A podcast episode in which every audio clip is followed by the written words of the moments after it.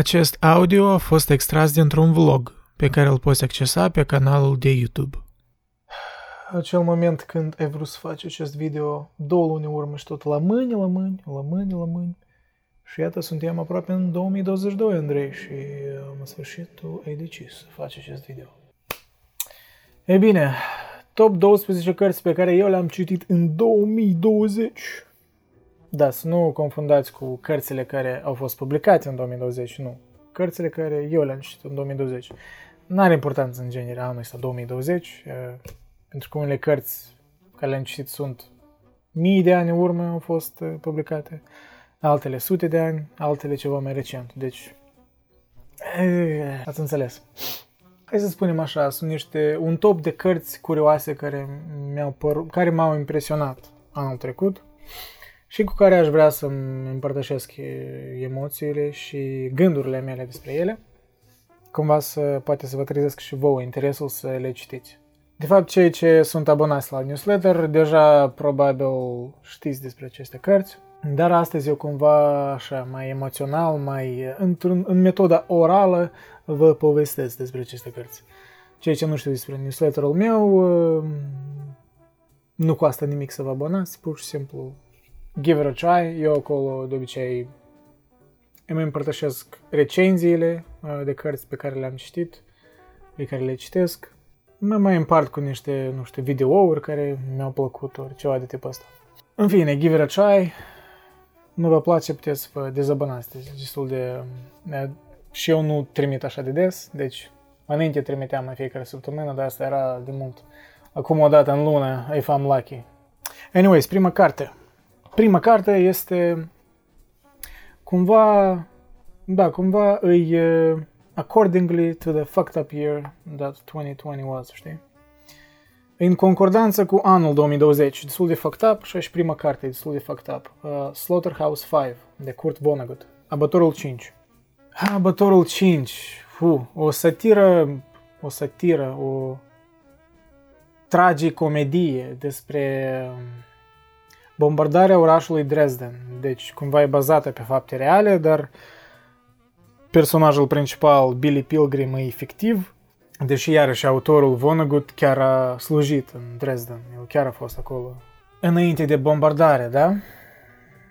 Dar a plecat la momentul potrivit ca să fie capabil să scrie o carte despre asta, da? Cumva e absurdă și situația lui, da? Și cumva absurdismul ăsta s-a transpus și în novel. Vonnegut e, e meșterul în a-ți trezi emoții conflictuale în același timp, știi, contradictorii. Poate să te facă să te simți trist în același timp și dezgustat și să râzi și să realizezi cât e de comică situația, știi? Un fel de tra- tragico-comedie absurdistă. Eu personal am îndrăgit pe Vonnegut după novela asta și a devenit unul din autorii mei favoriți, dar poate nu-i stilul potrivit pentru fiecare.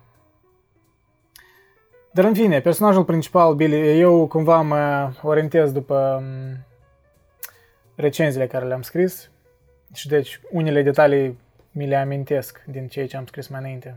Că asta a fost cam un an în urmă, unele câteva luni în urmă. Deci Billy Pilgrim, personajul principal, e cumva un, da, un uh, hăbăuc, un uh, amnesiac. Uh, și fizic el e tare slăbănog și e vai de capul lui mai pe scurt. E, e tărât de restul. Deci povestea cumva e povestită... Povestea e povestită, da. Genial, Andrei. Povestea e spusă, asta, relatată. E relatată povestea din perspectiva unui, unei echipe da, de, de, de război. Echipe de război. Unei formațiuni, da, unei formațiuni de război prin care se afla vreo două, trei personaje așa mai, mai tipice militare, niște macho men, da, care sunt chiar soldați. Dar uh, Pilgrim era cumva un, uh, parcă din accident se afla acolo, știi? Și, și era total incompetent. Îmi pare mi se jumătate, ori chiar toată novela n-avea arme. Uh, cumva, da, era uh, a burden, știi, o povară pentru ceilalți uh, soldați. Și era așa, știi, un personaj pasiv, absurd, care îi copilăresc, nici nu înțelege gravitatea parcă situației, îi orb în multe uh, momente. Da, și cumva toți parcă se miră de el în novelă, cât e de, de, de dincolo de realitate. Dar it kind of makes sense, uh, luând în, condiție, uh, luând în considerare condiția lui, care era destul de curioasă. Deci, și cumva noi suntem transpuși în lumea asta, pentru că prin intermediul lui Bile noi călătorim în diverse um, timpuri, da? În copilăria sa, apoi înainte de război, apoi în timpul războiului și apoi după război. Și nu că ele cumva sunt cronologic aranjate, sunt așa amestecate, știi? Și, dar momentul cheie. Deci el, uh, care e ideea? El după război probabil a avut un fel de PTSD și a nebunit, hai să zicem așa. Și și-a imaginat că, ori mă rog, poate nu și-a imaginat, poate și s-a întâmplat, a văzut uh, trafalmadorieni, o specie de extraterestri care văd timpul într-așa fel în care putem vedea straturile munților stâncoși, toate odată. Asta e citat din carte. Pentru ei timpul este un concept fix, um, iar lumea este cu totul uh, predeterminată, știi? Adică timpul nu e liniar cum noi ne gândim, dar e, el e totul deodată. Viitorul, trecutul, prezentul, el se află pe aceeași, pe aceeași linie, știi? Adică unul nu precede altul, ați înțeles mai scurt. Cred că ați mai auzit de teoria asta a timpului. Și da, deci toate momentele există în același timp și el cumva pe parcursul novelei, el conștientizează asta despre timp, pentru că a întâlnit acești extraterestri. A, și este încă un moment așa comic în care, în novela în care extraterestrii ci că recunosc că, că au distrus universul într-un accident comic în viitor și le pare foarte rău. Dar asta e, știi? So it goes. Apropo, apropo fraza asta, so it goes, apare foarte des în novela, un fel de constatare a faptului, constatare a absurdului, știi? Parcă. Deci de obicei ea e introdusă ori de protagonist, ori de narator, așa, ca o, știi, ca o ameliorare a tensiunii, ori o cimentare a situației absurde, știi? Parcă o constatare că, da, situația asta chiar e absurdă, dar asta e, știi? So it goes. și asta poate deveni irritant pentru unii, stilistic vorbind, pentru că fraza asta chiar e mai tincă repetată de vreo 100 ceva de ori în, în novela asta și devine super absurd. Dar iarăși, Pilgrim devine conștient că timpul e așa, deci nu e linear, că totul există în același timp, într-un fel. Și astfel el trăiește, el cumva călătorește în diferite perioade ale vieții sale, fiind conștient de asta. Și de aceea el cumva e și mai degajat de la viața lui, știi, cumva e mai pasiv, că știe că totul e predeterminat și nu are sens, știi, un fel de determinism a dus la extremă. Și deci totul ce el face nu are sens. Și prin asta parcă e comedie situației și cumva prin asta și se dezvăluie niște chestii mondene pe care noi le considerăm importante, dar care sunt de fapt niște fleacuri care noi singuri le creiem. Și cumva prin, știi, juxtapunerea personajului Pilgrim, care așa e foarte detașat de la viața, de la uh, chestiile mondene, mondene, mundane, ok, de la chestiile cotidiene, I guess, asta am vrut să spun, nu mondene, mondene puțin altceva înseamnă. Și da, și pasivitatea asta lui cumva, știi, um, adaugă la absurd, adaugă la comedie. Pentru că situația în care el se află, de fapt, e tragică, știi? Uh, se afla în Dresden înainte de bombardare. Și da, și stilul în care e scrisă novela e un fel de auto-batjocură, știi? Cumva parcă, da, e, e tare uscat. Vonnegut scrie tare uscat, tare fără cuvinte de prisos, parcă, știi? Și parcă asta e o luare peste picior. Însuși, stilul își, însuși novela parcă se ia singure pe ea peste picior, știi? Că iată eu, de exemplu, în recenzie o comparam cumva cu străinul lui Camus, da? Și spuneam că străinul e scrisă mai frumos, deci cumva e chiar mai, mai, mai literară novelă. Dar asta cumva se îngadrează cu stilul lui Camus și stilul povestirii acolo. Deci acolo cumva absurdismul e mai, um, e mai mild, e mai liniștit absurdismul. Dacă uh, abătorul 5 în genere, absurdismul e uh, over the top, știi? E atât de absurd multe situații și, și stilul în care el scrie că îți lasă puține opțiuni, parcă îți lasă doar opțiunea să râzi de asta, pentru că alte emoții parcă nu poți să o ai. Deși uneori te simți îngrozit de însuși faptul că tu râzi asupra unor situații care de fapt sunt tragice. Pentru că tu conștientizezi că asta s-a întâmplat în realitate, da, în Dresden. Și da, asta e momentul parcă incomod pentru unii, știi, să râzi asupra unor chestii, pentru că stilul așa e scris, că într-adevăr e comic, dar situația doar e tragică, știi? Nu, nu era deloc de râs când se întâmplă asta. Deci o să vă citesc niște, niște citate din carte care cumva dezvăluie absurdismul ăsta. Că aici este un citat despre Roland Wary, care era un, um, da, un soldat care lupta împreună cu Pilgrim, care era așa mai disciplinat, mai bărbat, știi? Da, și cumva Pilgrim era târât mereu de, de, de către Wary, pentru că Pilgrim era inutil absolut, știi? Roland Weary își cerceta și era în siguranță, într-un șans, iar Weary mormăi la Billy. Ieși din drum, mutule, motherfucker ce ești. Ultimul cuvânt era încă o noutate în vorbirea oamenilor albi în 1944. Îi se părea proaspăt și uluitor lui Billy, care nu f***use niciodată pe nimeni.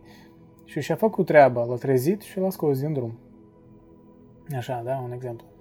Billy și cercetașii erau oameni slabi. Roland Wary avea grăsime să ardă.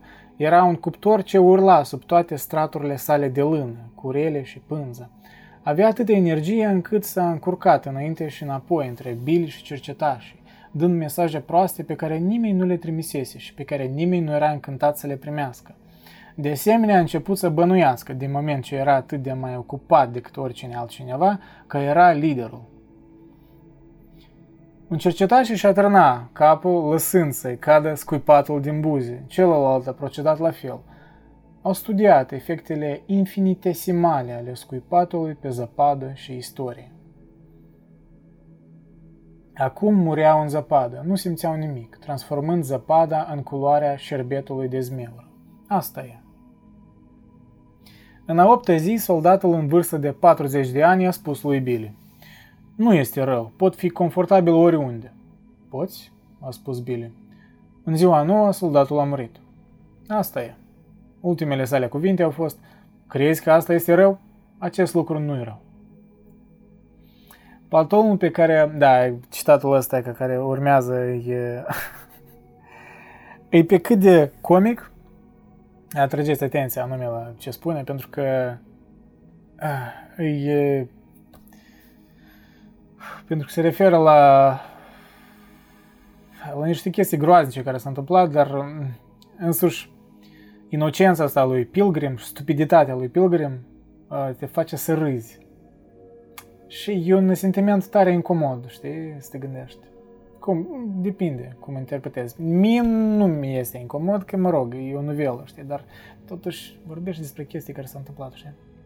Baltonul pe care l-a obținut Billy Pilgrim fusese sfâșiat și înghețat într-așa fel și era atât de mic încât părea să nu fie o haină, ci un fel de pălărie mare, neagră, cu trei colțuri. Pe el se găseau și pete gumase, cum ar fi drenajele cartierului sau dulceața de căpșuni vechi. Părea să existe un animal mort și blănos înghețat pe ea. Animalul era de fapt gulerul de blană al hainei. Vă dați seama, cred că, ce înseamnă căpșuni vechi. Pare mi se chiar în novelă era momentul ăsta că jacheta, de fapt, e... Proprietarul jachetei era unul din evrei care au fost uh, măcelăriți de naziști. Pare mi se. Știți, a trebuit să ne imaginăm războiul aici și ne-am imaginat că a fost luptat de oameni mai bătrâni ca noi. Uitasem că războaiele erau luptate de bebeluși. Când am văzut acele fețe proaspăt rase, a fost un șoc. Doamne, Doamne, mi-am spus, este cruciada copiilor.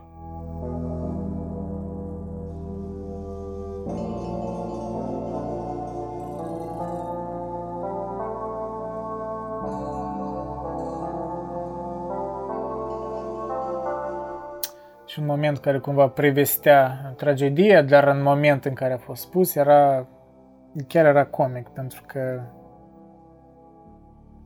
cumva, știi, e comic, dar, dar e și tragic, pentru că vrei, nu vrei, te gândești la oamenii chiar, care chiar gândeau așa. Pentru că nimeni parcă nu se aștepta la bombardarea lui Dresden, da? Pentru că nu prezenta niciun pericol. Apropo, nu trebuie să vă faceți griji. Dresden este un oraș deschis. Nu este aparat și nu conține industrii de război sau concentrări de trupe care să aibă vreo importanță. Da. Cumva mi-am imaginat când a spus asta, știi, m-am... Puțin m-a amuzat, dar m-a interesat pe urmă pentru că mi-am imaginat, mi-am imaginat cum, într-adevăr, unii oameni care au fost măcelăriți s-au gândit așa în momentul exact, nu știu, o zi înainte de bombardare. Și așa, în momente te pune, da, te pune pe gânduri. Cât e de, cât e de efemeră viața și cât de mult e în afară controlului tău. De fapt, despre asta și uh, despre asta își vorbește Vonnegut la sfârșitul romanului, el comentând însuși novela. El spune că Aproape că nu există personaje în această poveste și aproape nicio confruntare dramatică, pentru că majoritatea oamenilor din ea sunt atât de bolnavi și sunt doar niște jucării ale unor forțe enorme. Unul dintre efectele principale ale războiului până la urmă este că oamenii sunt descurajați de a fi personaje. Da, un fel de, știi, determinism parcă extrem. Dar de ce extrem așa? Era, era războiul era o chestie tare deterministă, știi?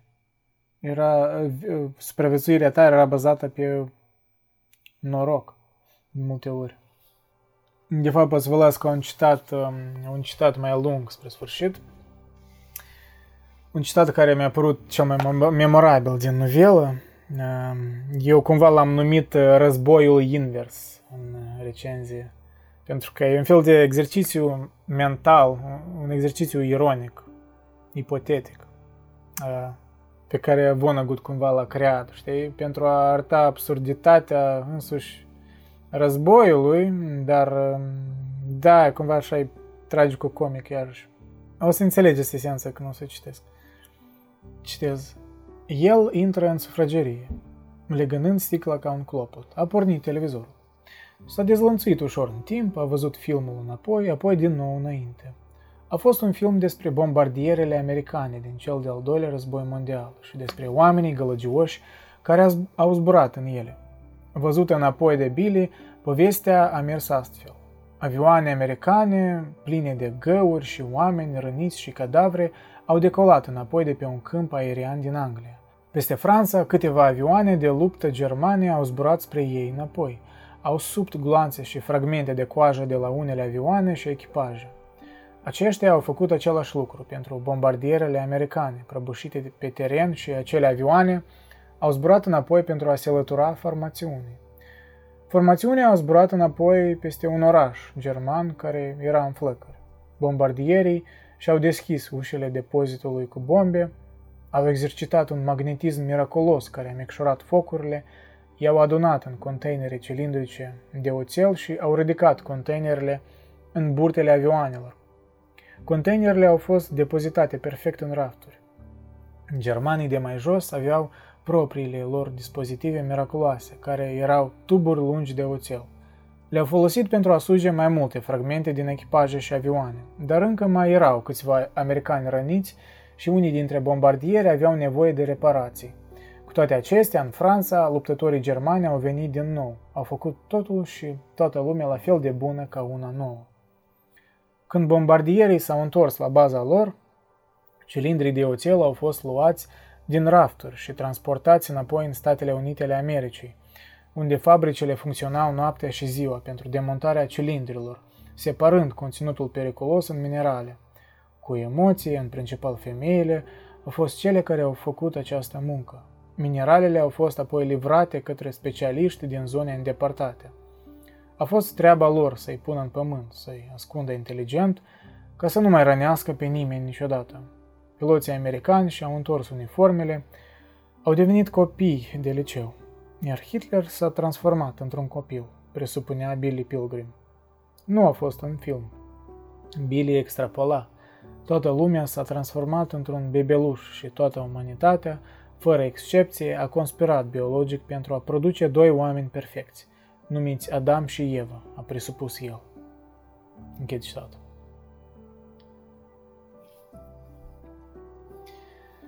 Da, așa sentimentul, știi, parcă e de antirăzboi după acest citat și în genere după novela, dar eu n-aș spune că asta e mesajul central al novelei, antirăzboi.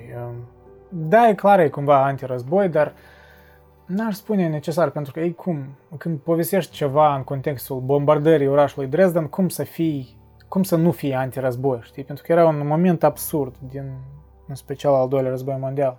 Un moment care nu era necesar, știi, absolut, absolut nu era necesar.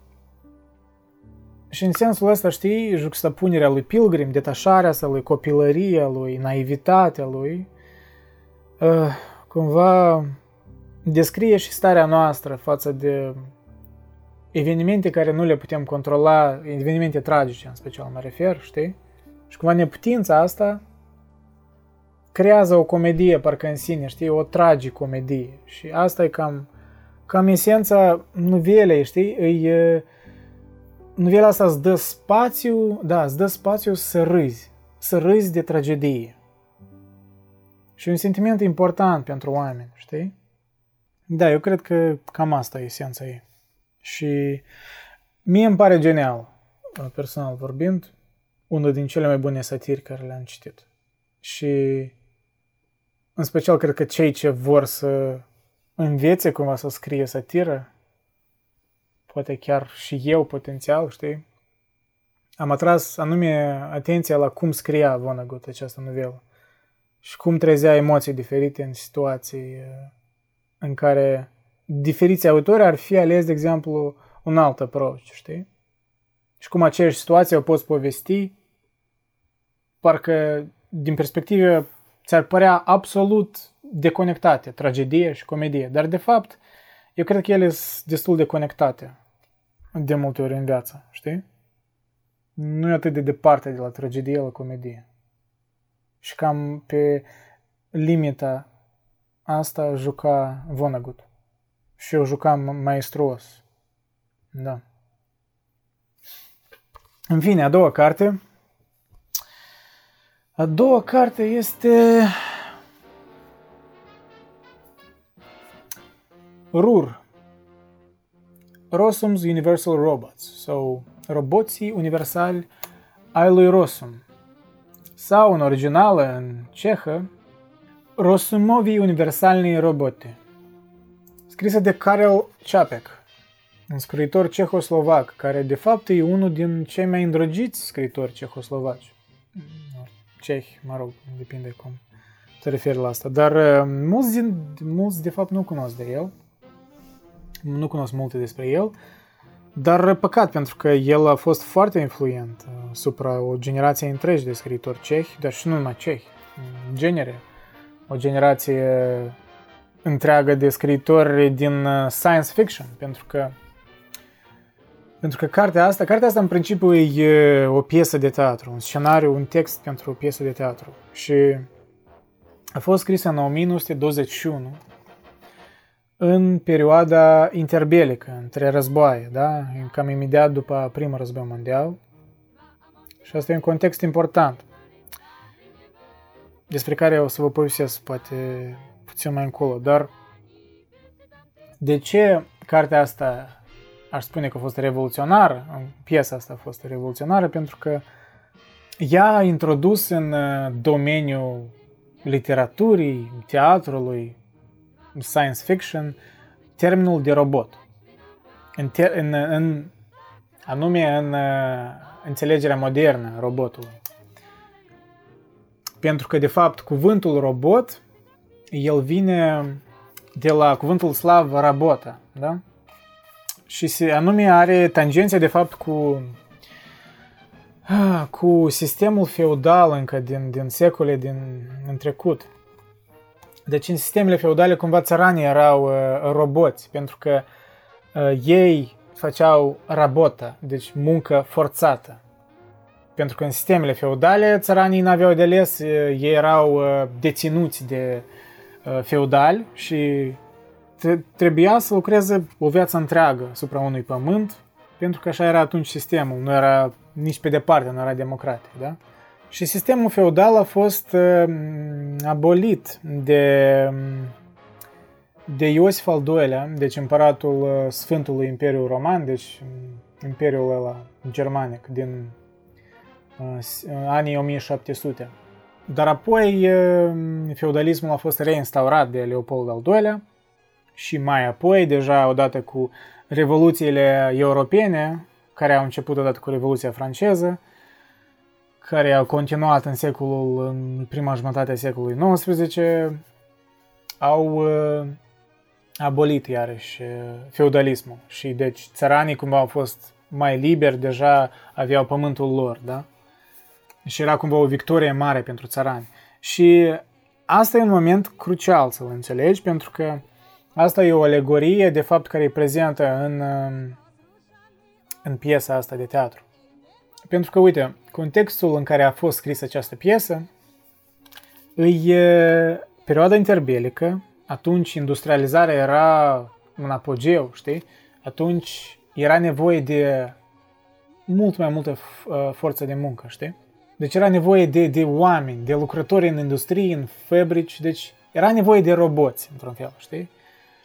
Și atunci erau multe dezbateri asupra valorii lucrului a hard labor, da, a muncii silnice, a drepturilor lucrătorilor. Atunci erau mișcări a sufragetilor, atunci erau mișcări a sindicatelor, deci erau marxismul atunci era în incipiență, știi, bolșevismul era în, în, în, în născut.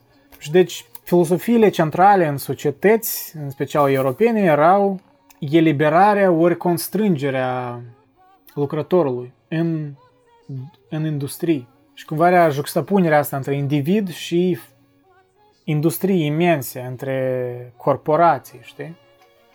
Și în sensul ăsta, în contextul ăsta, această piesă e o satiră, o, o distopie a timpurilor, pentru că ea cumva pune în evidență niște dilemele noastre. Atunci, vorbim, atunci când vorbim despre uh, drepturile omului, a drepturile lucrătorilor, a asigurărilor, a, a știi, cât de departe plecăm, cât de important e eficiența, cât e de important banul, știi? Adică viața umană cât de multă valoare de fapt are în practică, știi? Și de ce îmi pare această carte pur și simplu must read? Pentru că ea conține în genere toate arhetipele legate de istoria asta cu roboți, cu rebeliunea roboților. Pentru că, în principiu, plotul e așa. E... Deci, gândiți-vă la orice filme, la orice literatură de sci-fi, filme, iarăși, iRobot, bazată pe cartea lui Asimov, chiar Terminator, chiar Matrix, chiar și Westworld, ceva mai recent. Deci, chiar și Blade Runner, da. Deci toate filmele legate de care au cumva o tangență cu termenul de robot și de istoria asta tipică de re- revoltă a roboților din cauza că devin conștienți și se uh, răzbună împotriva creatorilor. Aici, totul a început de aici. Și când această piesă ieșise în uh, la începutul secolului 20, ea devenise arhi-populară, deci era uh, de Ceapic știau aproape în toată lumea, știi? Și această piesă era jucată foarte uh, mult, știi, în diferite teatre ale lumii. Și, în genere, a revoluționat, iarăși, a revoluționat uh, science fiction. Autori ca, iarăși, Asimov, Arthur Clarke, autorul ăsta care a scris seria Dune. Deci deci e, e greu de subestimat uh, importanța acestei piese. Și chiar dacă terminologia de robot cumva creat din cuvântul slav uh, rabota, știi, muncitor uh, muncă forțată, muncitor uh, forțat, exista încă din sistemele feudale, cumva CAPEC a modernizat-o în sens că robot deja înseamnă human automata, știi, un om automat, un, da, un robot, știi, un om care e robotizat, deci însuși toată esența acestei creaturi îi să lucreze, știi? Și asta cumva e, și înseamnă robot în sensul modern. E cumva un sclav al industriei, știi?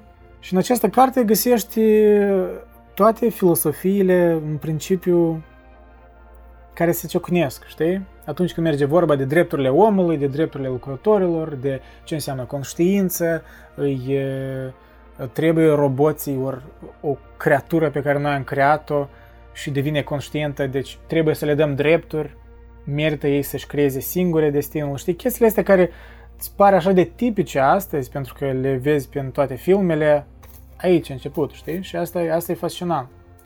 Piesa, în genere, e destul de ușor de citit, eu am citit în engleză, are un prolog și trei acte și personajele simple, știi? Nu sunt tare complexe, dar fiecare personaj e diferit, fiecare personaj e parcă e un arhetip. Și de ce cartea asta o văd mai mult ca o, da, ca o piesă de teatru parcă filosofică, pentru că aici în dialogurile astea parcă simple, știi, sunt întruchipate dilemele legate de, de lucrători și care erau, da, specifice perioade interbelice, dar se răsfrâng și astăzi în, în capitalismul care e deja mult mai potent decât își imagina Carol Chapek atunci. Și da, încă e important de menționat, de fapt, termenul de robot, el îi atribuie, de fapt, fratelui său, deci fratele, fratele său cumva l-a inventat, ci că da, Carol l-a preluat și l-a dezvoltat în, în literatura sa. Și știi, asta e momentul în care această piesă excelează, pe părerea mea, e că ea prezintă diferite filosofii și ea spune că, uite, fiecare, de fapt, filosofia are într-un fel dreptate în sensul, în sensul moral al cuvântului, știi? Și deci cartea asta te provoacă să te gândești asupra acestor dileme, dar nu, e, nu te patronizează, știi? Nu-ți spune ce să gândești. Deci îți, îți lasă ușile deschise și te lasă pe tine să interpretezi cum ar fi, știi, care să decizi tu care e filosofia ta potrivită în aceste dileme, știi? În dileme, de exemplu, ca cât de departe să plecăm pentru progresul tehnologic, științific, știi? Uh, cât e de importantă viața umană, de fapt, în practică, știi? Cât e de important uh, libertatea umană și cât de departe suntem noi pregătiți să apărăm progresul doar de dragul progresului, știi, tehnologic, mai ales astăzi, cum totul e cumva privit prin prisma progresului tehnologic, știi? Pentru că tehnologiile azi îi industrie evidentă care se dezvoltă exponențial, noi cumva totul privim prin prisma tehnologică, știi? Și de aceea, cartea asta până acum e foarte actuală. Și total v-aș recomanda să, să o citiți. Chiar știți, o să vă citesc un, un paragraf pe care autorul l-a scris în prolog, da, în care el cumva explică da, esența, intenția lui în această piesă. Deci el enumeră câteva personaje, care nu e important în principiu să povestesc detalii despre personaje, pur și simplu personaje care au diferite filosofii. O să vă citesc în engleză, probabil o să vă traduc puțin ideile centrale, dar în fine, iată ce spunea Chapek. And now for my second idea, the comedy about truth. General Director Domin tries to prove in the play that technical developments liberate men from heavy physical labor. And he is right. Știi?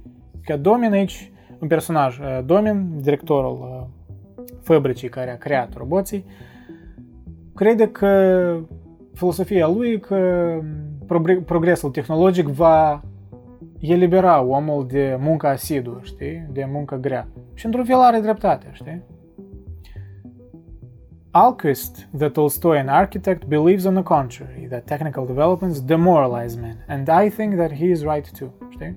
Alquist, un, un, un arhitect tolstoian, adică cumva un, un tehnosceptic, care crede că din contră, știi, tehnologizarea îl va demoraliza pe om și într-un fel, Chapek îi dă dreptate și acestei filosofii. Știi că există, există pricine de, de ce noi trebuie să fim precauți, știi? Busman thinks that only industrialism is capable of meeting modern needs. He's right, știi? Busman crede că numai industrialismul uh, e unica prismă prin care uh, noi ne vom satisface nevoile. Deci industrialismul cumva e inevitabil, știi? Și asta tot e un sentiment destul de preponderent, știi, și cu care mulți oameni se identifică. Și într-un fel, Bassman tot are dreptate, știi? Helena instinctively fears all this human machinery and she's quite right. Da, Elena în genere, știi, crede că toată, tot asta, toată tehnologia asta ne duce spre, spre un uh, impas. Deci, ei displace tehnologia per general. Și există în societate oameni care tot cred așa, știi? Și cumva, din punct de vedere moral, ei tot parcă au dreptate în felul, în felul lor. And finally, the robots themselves revolt against all these idealisms. And it seems that they are right as well. Știi? Roboții, în genere, că în istorie, sunt cei mai pragmatici. Ei gândesc doar la drepturile lor odată ce devin conștienți și înțeleg că ei sunt niște sclavi pentru industrie și tot e o, e o chestie, știi, parcă amuzantă într-un fel, că ei de fapt sunt cei mai pragmatici din toată istoria asta, știi? Și că ei tot într-un fel au dreptate. We don't need to look for names for all these various antithetical idealisms. What I want to stress is that no matter whether these people are conservatives or socialists, yellow or red, All of them are right in a simple moral sense of the word. All of them have the most serious of motives, material and spiritual, for their beliefs, and according to their nature look for the greatest happiness for the greatest number of their fellows. Da, știi, într-un fel, fiecare pornește dintr-un punct moral al său și multe ideologii au dreptatea sa, știi? Și asta cumva parcă Chapek vrea să reconcilieze. I ask myself, isn't it possible to see in the contemporary social conflicts taking place in the world an analogous struggle between two, three, or five equally serious and noble idealisms? I believe that it is possible. The most dramatic element in modern civilization is the fact that one human truth stands against a truth no less human, one ideal against another ideal, one positive value against a value no less positive, and that the conflict does not represent, as we are often told, a struggle between a noble truth and vile, selfish evil. Adică vezi cum a universalizat de fapt el problema însuși care a abordat-o. E că el cumva luptă împotriva gândirii este alb-negre, care e tipică omenirii, e tipică mișcărilor politice în care noi demonizăm opoziția pentru că noi atât de mult ne identificăm cu dreptatea noastră, că noi credem, ori noi ne asumăm că că partea cealaltă într-adevăr devine evil. Ori poate noi așa intenționat raționalizăm asta ca să luptăm mai eficient împotriva, știi, răului în ghilimele. Nu întotdeauna în ghilimele, uneori într-adevăr lupți împotriva răului, că există, știi, ideologii mai proaste, cred eu. Și aici, de fapt, e momentul în care unii au putea să-l critique pe Ceapec, pentru că el cumva poate a devenit prea relativist, știi? Și nu știu ce să cred despre asta. Eu nu cred că el a devenit relativist, pentru că, de fapt, el el se identifică cumva cu Alquist, cu Tolstoy în Architect, cu ăsta tehnoscepticul ăsta care crede că uh, progresul tehnologic demoralizează omul. Așa că el de fapt are o părere, dar ideea e că prin, pie- prin piesă el a prezentat fiecare filosofie aparte, prin personaje, într-un mod cât mai accesibil și prin asta el a, a oferit spațiu discuțiilor filosofice a timpurilor, pentru că iarăși piesa asta era foarte populară și a creat terminologii noi, a revoluționat science fiction-ul, deci e greu de subestimat importanța ei. Și tot ce vedem astăzi în, în filme, în literatură legat de roboți, îi se datorează aceste cărți. Eu cred că o să scriu eu un articol așa mai, mai detaliat despre această carte. Cred că merită, știi? Uite, deci chiar și Kurt Vonnegut, despre care vorbisem anterior, scrise despre cartea asta. Și că o lăuda. One of the great plays of the 20th century by a great writer of the past who speaks to the present in a voice brilliant, clear, honorable, blackly funny and prophetic. Da. Un scriitor din trecut care vorbește către prezent. Da, de atât eu cred că e timeless cartea asta. Și da, e destul de amuzantă în unele aspecte. Deci unele dialoguri sunt cumva uh, în stilul lui Vonnegut, poate, nu chiar așa de satiric, dar uh, există multe momente satirice în care cumva autorul uh, ia sub bagiocură unele situații. Nu, e, e o lectură destul de ușoară și e, ja, cred că cartea asta ar trebui să facă parte, știi, dintr-o listă de cărți care uh, trebuie să o citești, chiar dacă eu sunt potriva la așa chestii, știi, oh, trebuie să o citești, top cărți care înainte să mor trebuie să le citești, că dacă nu, nu ești om. Dar cartea asta merge. A treia carte este Templul de H.P. Lovecraft. Ok, nu cartea întreagă, asta e colecția lui Lovecraft, care am început să o citesc. Cred că am ajuns undeva pe la pagina 200, ea are peste 1000 de pagini. Dar uh, Templul, The Temple e o istorioară care m- aș spune că e favorita mea din ceea ce am citit de la el, poate alături de Call of Cthulhu, chemarea lui Cthulhu. Dar templul, uh, ok, în genere să vă povestesc puțin despre Lovecraft. Uh, el e, iarăși, dacă, cea, dacă Chapek, în autorul precedent, e cumva influențat science fiction într-un anumit fel, de fapt, așa și Lovecraft a influențat și science fiction dar și horror, în primul rând, pentru că uh, mulți regizori, nu știu, ca Tim Burton, ca uh, Guillermo del Toro, ei mulți au inspirat de la Lovecraft, uh, scriitori ca Stephen King, un uh, exemplu evident. Deși, de exemplu, stilul lui King e mult mai simplist, așa, mai, mai modern, mai uh, Uh, cumva corespunde timpurilor noastre. Uh, Lovecraft are un stil așa, parcă victorian de a scrie, tare am anunțit. Victorian, dar uh, la, la o perioadă de tranziție, tranziție în care, pentru că el scria la începutul secolului XIX, și atunci cumva știi industrializarea, iar și ceva legat, știi, de timpurile despre care Chapek vorbea. Și în Lovecraft găsești, în primul rând, uh, frica de necunoscut. Dar ce era necunoscutul în timpurile cele? Era industriile, era știința. Deci progresul tehnologic care era foarte rapid și rațiunea umană de multe ori nu era capabilă să conștientizeze aceste progrese, dar nu numai asta, dar însuși faptul, însuși perspectiva cosmică. Deci, în, în universul lui Lovecraft, de multe ori e juxtapusă mintea umană, ori neputința uh, corpului uman față de, de univers, față de faptul... Deci conștientizarea că, băi, tu ești numai...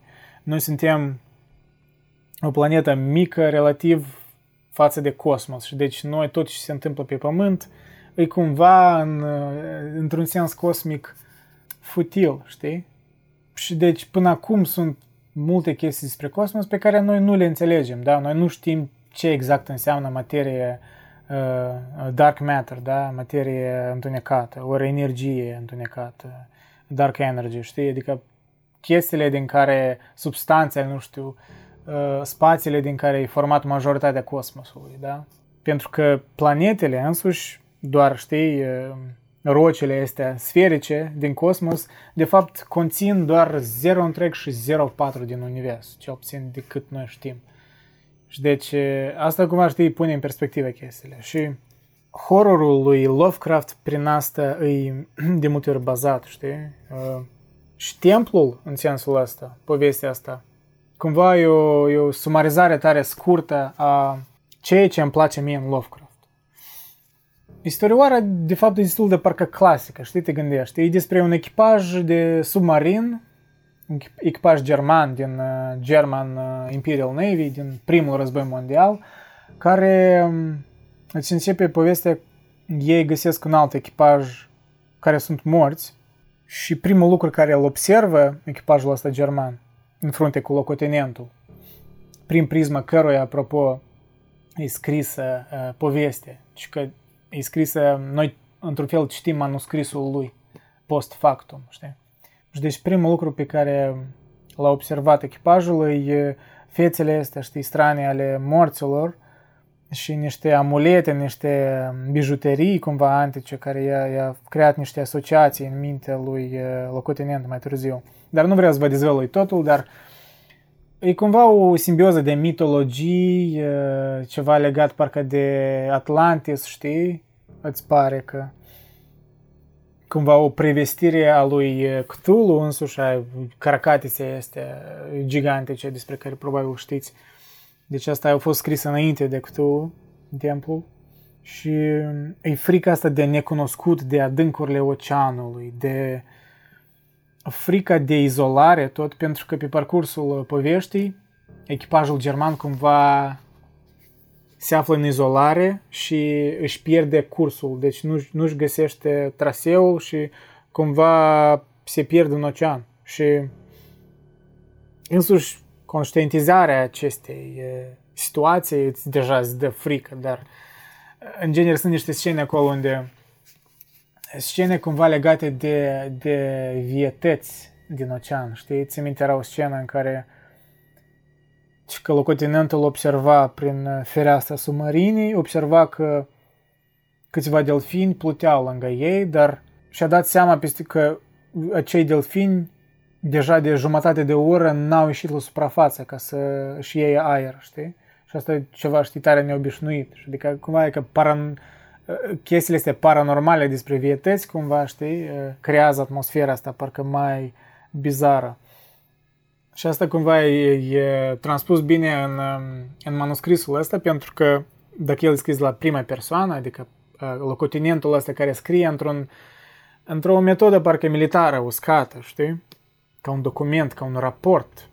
Și asta creează o dramă în sine, pentru că vezi degradarea treptată a unui om care îți pare parcă e etalonul disciplinii, știi? El era, și că făcea parte din Ehm, poporul mai prusiac al Germaniei, știi, și prusiacii cumva știuți pentru militarismul lor, pentru temperamentul lor strict, știi, așa mai disciplinat, mai dur și cumva se observă bine degradarea lui treptată în paranoie și felul în care Lovecraft descrie asta e maestruos, după părerea mea. Deci cum un om cu atitudine parcă științifică degradează în, în paranoie pentru că cu echipajul lui, ci că degradase mai înainte ca el și el rămâne ultimul și mai scurt. Nu mă povestesc deznodământul, dar e o istorioară scurtă, dar destul de faină. Eu am citit-o în engleză, în original, clar, dar e că am tradus niște citate care uh, mi-au părut interesante. Necă aici, exemplu, cu toate acestea, chiar în mijlocul unei aparente nebunii, el încearcă să fie rațional și științific cumva, știi, în încercare de a se detașa de frica de necunoscut, parcă el acoperă frica cu uh, analizele astea științifice. Chiar în momentele când își dă seama că parcă își iese de minți. Citez, aici locotenentul vorbește, știi, în manuscript. Cazul meu psihologic este cel mai interesant și regret că nu poate fi observat științific de o autoritate germană competentă. La deschiderea ochilor, prima mea senzație a fost o dorință copleșitoare de a vizita templul stâncos.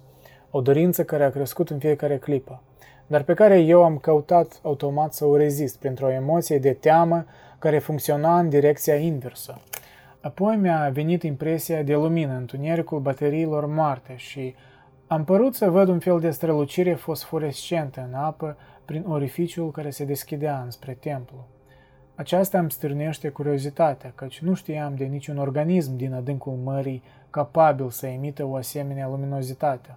Dar înainte de a putea cerceta, a venit o a treia impresie care, din cauza iraționalității sale, m-a determinat să mă îndoiesc de obiectivitatea oricărui simț al meu, presupunând că a fost o amăgire fonică, o senzație de sunet ritmic, melodic, ca de un cântec sau imn coral sălbatic – dar frumos, care vine din exteriorul carcasei absolut izolatoare a submarinei U-29.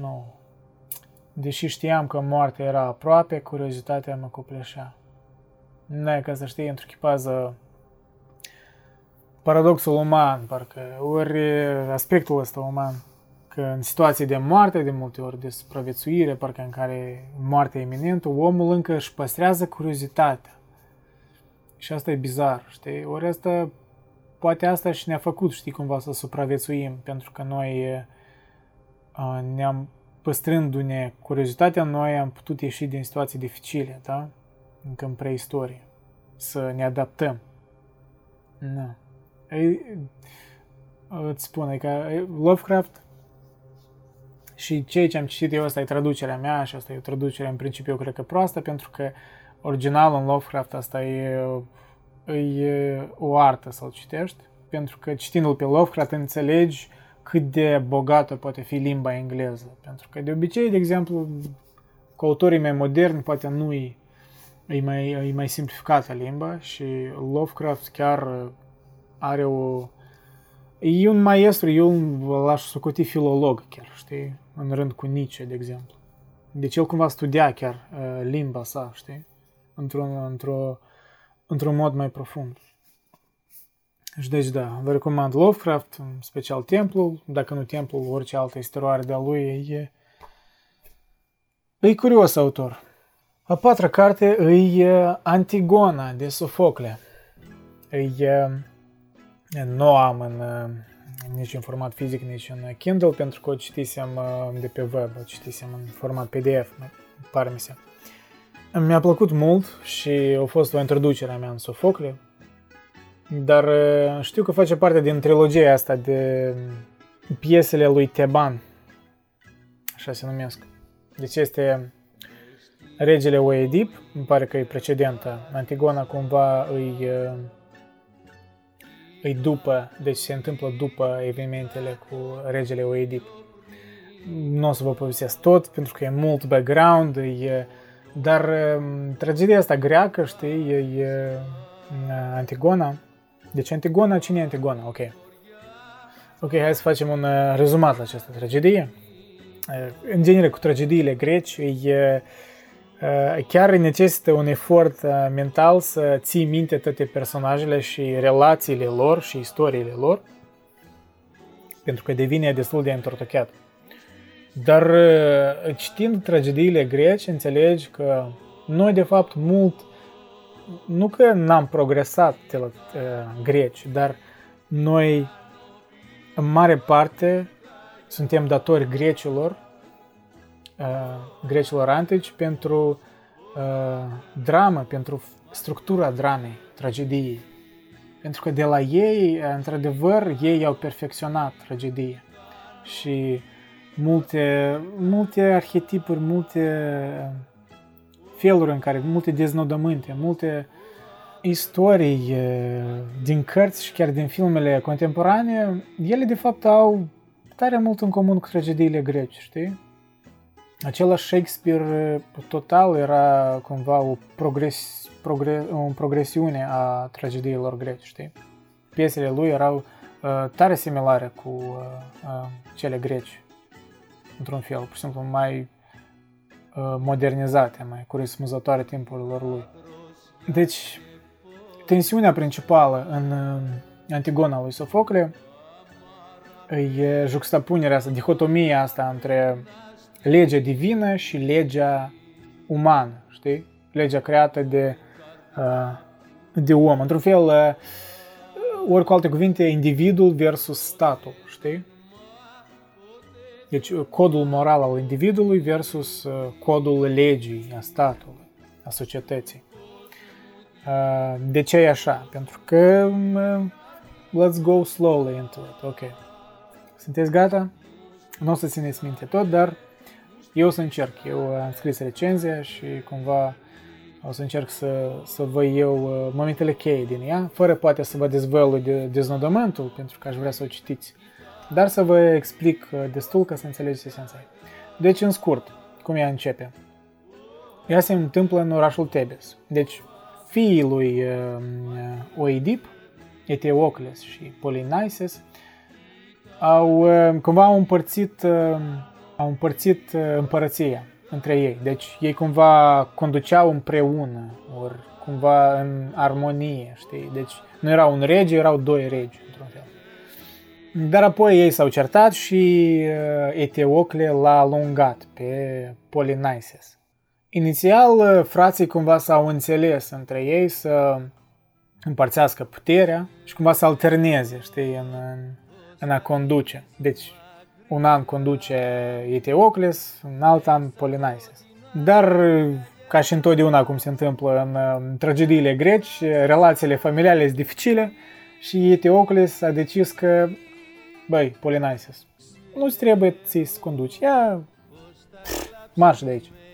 Și deci n-a, n-a împărțit, deci n-a cedat puterea lui, lui Polinices. Clar că Polinices a spus că, băi, frate, și cu tătul ți-ai ieșit de minți. Și într-un mod absolut clasic gândirii greci de atunci, într-un mod absolut normal, ce a făcut Polinices, a plecat în afara orașului și și-a adunat propria armată și a venit înapoi să se lupte cu Eteocles, pentru că de ce nu? Cum s-a terminat această luptă, ambii au fost uciși, deci s-au omorât unul pe altul. Asta nu e mare spoiler, pentru că asta la început se povestește. Apoi ați înțeles, da, scenariu. Și următorul rege, care a s-a pus pe tronul care, mă rog, era deja eliberat, era uh, împăratul Creon, care la rândul său a decis să-l uh, numească pe Eteocle ca, ca un erou al Tebesului, da? al orașului.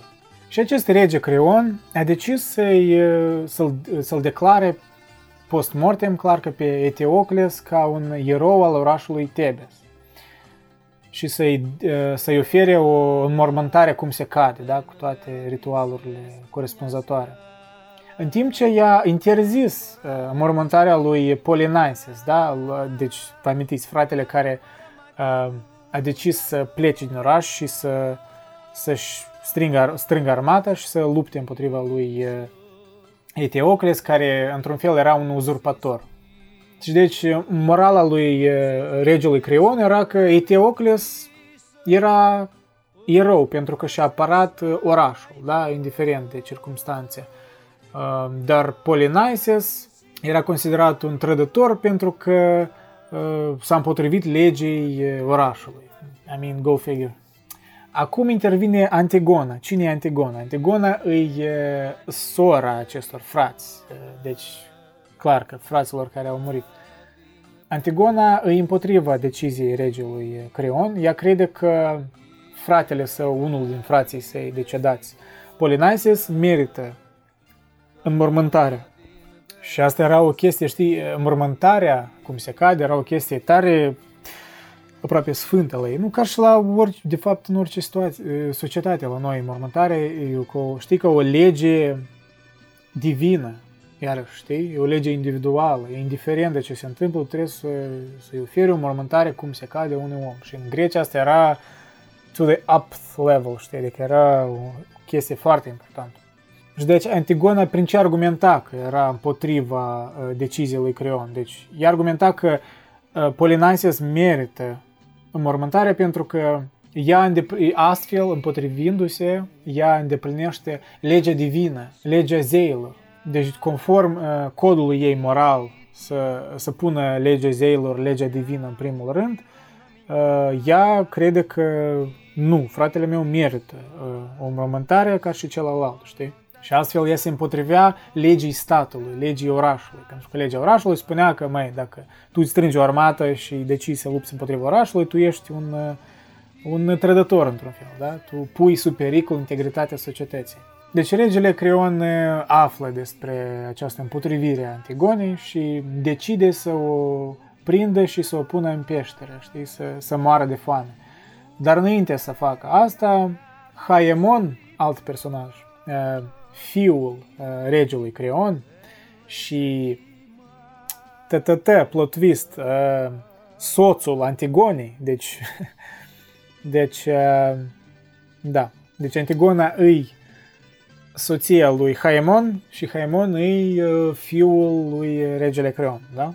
Și deci uh, fiul lui încearcă să-l convingă pe rege în felul său și spunând următorul lucru.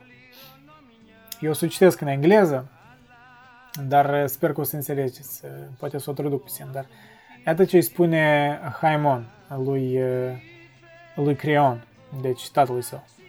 The man whose cast of mind binds him too tightly so that he thinks that he alone is right and everyone else is always wrong, he runs a terrible risk. The wise are willing to learn and not to resist correction, like trees in a storm that yield to the winds and the waters and survive, while those that are rigid, no matter how large they be, fall, their branches, trunks, and even their roots overturned. Retreat from your anger, Father. Young as I am, I have some judgment. I think, and I say wisdom ought to acknowledge its limits. Anyone can make mistakes. What's wise is to know how and when to accept corrections. Deci, în principiu, fiul încearcă să-l, să-l calmeze pe Crion și să-i lămurească că, uite, astea, emoțiile astea pe care tu le ai, cumva nu sunt raționale, da? Că, că toți fac greșeli și că, mă rog, cumva o scuză pe Antigonă, știi? Și asta e, asta e un mesaj cumva tipic în tragediile greci, știi? În tragediile greci, de ce ele sunt așa de timeless, da? De ce ele sunt până la mult relevante? Pentru că ele întrechipează multe dileme umane între diferența între a gândi filosofic la ceva, da? gândi în, în sens pragmatic și uh, a fi influențat de emoțiile tale și de, de relații familiale dificile, de deci chestiile umane, de vicii, de gelozie, de, deci chestiile astea o să vă povestesc mai degrabă, mai, mai departe și despre Shakespeare, când citiți și o carte de la el, veți observa niște tangențe, pentru că uh, tangențe pe care clar că Shakespeare le-a luat de la greci. Deci, uh, relațiile familiale dificile și cum ele influențează uh, deciziile multor lideri da, într-un stat și cum deseori se ciocnesc uh, moralitățile astea, da, divine a individului, a idealurilor cu uh, binele comun, ori cu legea, ori cu, știi, uh, tensiunea asta tipică, știi, în care uh, noi simpatizăm cu un erou deoarece el parcă are codul moral corect, știi, parcă are revenirea individuală, spirituală, dreaptă. Noi ne, ne identificăm cu el. Dar el vine în tensiune cu coeziunea societății, cu a legii, chiar și atunci când legea aceea pare uh, lipsită de justiție, știi? Dar în termen lung, în sens așa mai uh, abstract, ea într-adevăr parcă ne protejează și e necesară, știi? Și aceste dileme între, ok, să faci excepție pentru un caz aparte și să spui că legea nu e atât de importantă, știi? Adică Adică asta e tensiunea, știi? Și să faci excepție pentru un membru al familiei, știi? Că astea sunt chestii tare tipice în, în tragediile greci. Eu nu o, să, nu o să vă dezvălui sfârșitul, ori nu chiar sfârșitul, dar cum va parcurge mai degrabă Antigona, pentru că e interesant și aș vrea să o citiți. Pentru că sfârșitul chiar e, ca și la toate tragediile grece, e pf, uh, top. E așa. Uh, șocant, I guess, dacă nu, nu citești, dacă n-ai citit mai înainte tragedii grece. Dacă le citești mai des, atunci e destul de tipică, de fapt, sfârșitul. Dar, în fine, vă recomand să citiți Antigona. Eu am citit în engleză, nu știu, poate este o traducere ceva în, în română bună, dar, da, deci vă recomand să citiți Antigona. Și următoarea carte este Jurnal filozofic de Constantin Noica. Wow, ce, ce descoperire uh, e Constantin Noica pentru mine. Deodată parcă m-am îndrăgostit, nu știu cum e el. Un autor tare, tare interesant, tare... Nu sunt de acord cu totul în el, dar e, e fascinant prin aceea că te face curios să afli o perspectivă diferită, bine argumentată, și poate autoironică, e... Da, noi ca îi un cititor în primul rând, știi, el, el face referințe la alți intelectuali, la alți filosofi din trecut și îi, în primul rând îl, parcă îl văd ca un cititor care reflectă asupra ceea ce a citit și își spune, știi, își, își expune subiectivitățile lui uh, și prin asta îmi pare atractiv. Știi, ceva parcă similar, de exemplu, nu spun că seamănă cu Nietzsche, dar uh, aspectul ăsta de a spune părerea ta subiectivă despre alți, parcă gânditori mari din trecut, mă atrage la el pentru că uh, n-are, știi, doesn't hold back, știi, n-are, n-are frână, parcă. Deci e cumva nefiltrat. Dar elocvent, e tare elocvent scriitor. Jurnalul filozofic, în principiu, e o adunătură de gânduri, de aforisme de ale lui, dar câteva tematici sunt centrale din el. În primul rând, e tematica fiului risipitor. Deci, fabula asta biblică de fiul risipitor, care, știi, pleacă de, de, de acasă și trăiește viciile și mă rog, deci cumva se, se desparte de moravurile impuse în copilărie și a părinților. Deci e cumva un anti-exemplu. În Biblie cel puțin e un anti-exemplu fiul risipitor. Dar ce îmi pare curios e că noi ca se identifică cu fiul risipitor. El de fapt îl simpatizează, parcă el îl înțelege și el vrea prin asta, prin reflexiile lui, să ne facă și noi să-l înțelegem cumva, știi? Și aș spune că el în unele aspecte chiar reușește, știi? De ce m-am gândit la Nietzsche? Pentru că dacă noi ca așa de tare parcă îl reclamează pe fiul respitor, asta cumva mi-a amintit de, de spiritul dionisian, da? despre care Nietzsche vorbea. Spiritul ăsta a pasiunii, a, deci zeul dezmățului Dionis, știi, zeul vinului, zeul dansului. Deci zeul nebuniei, într-un fel, știi? A plăcerii. În care, știi, chestii tipic negative pe care noi le interpretăm ca negative, ca orgoliul, voluptatea, pasiunea, sunt de fapt văzute într-o lumină mai pozitivă de către noi.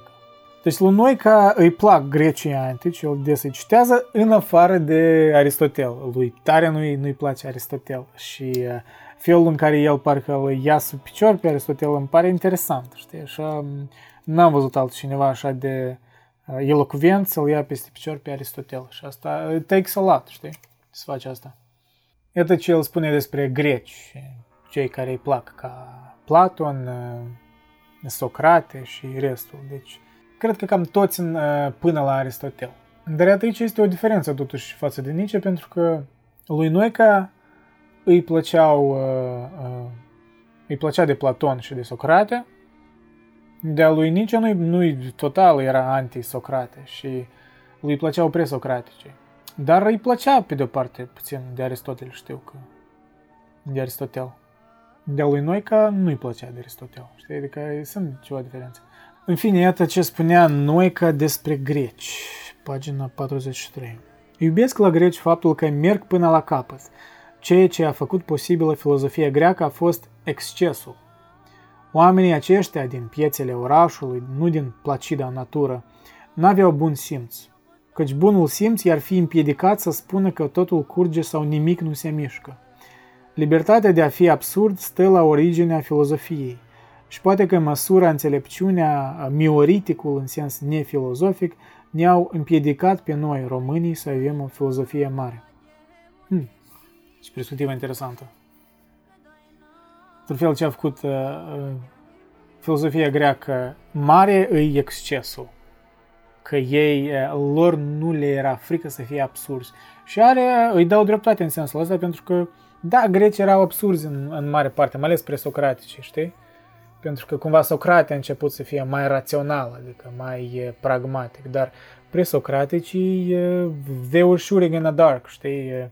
Că totul e format din apă, ori că pământul e cilindric, cum credea Anaximander, pare mi se, ori că totul e format din, doar din patru elemente, cum, părea, cum credea Empedocle, știi? Adică chestii de astea tare absolutiste, dar care au creat științele au pus baza științelor din viitor, pentru că Thales, în principiu primul filosof așa cunoscut uh, grec, credea, da, că totul e făcut din apă.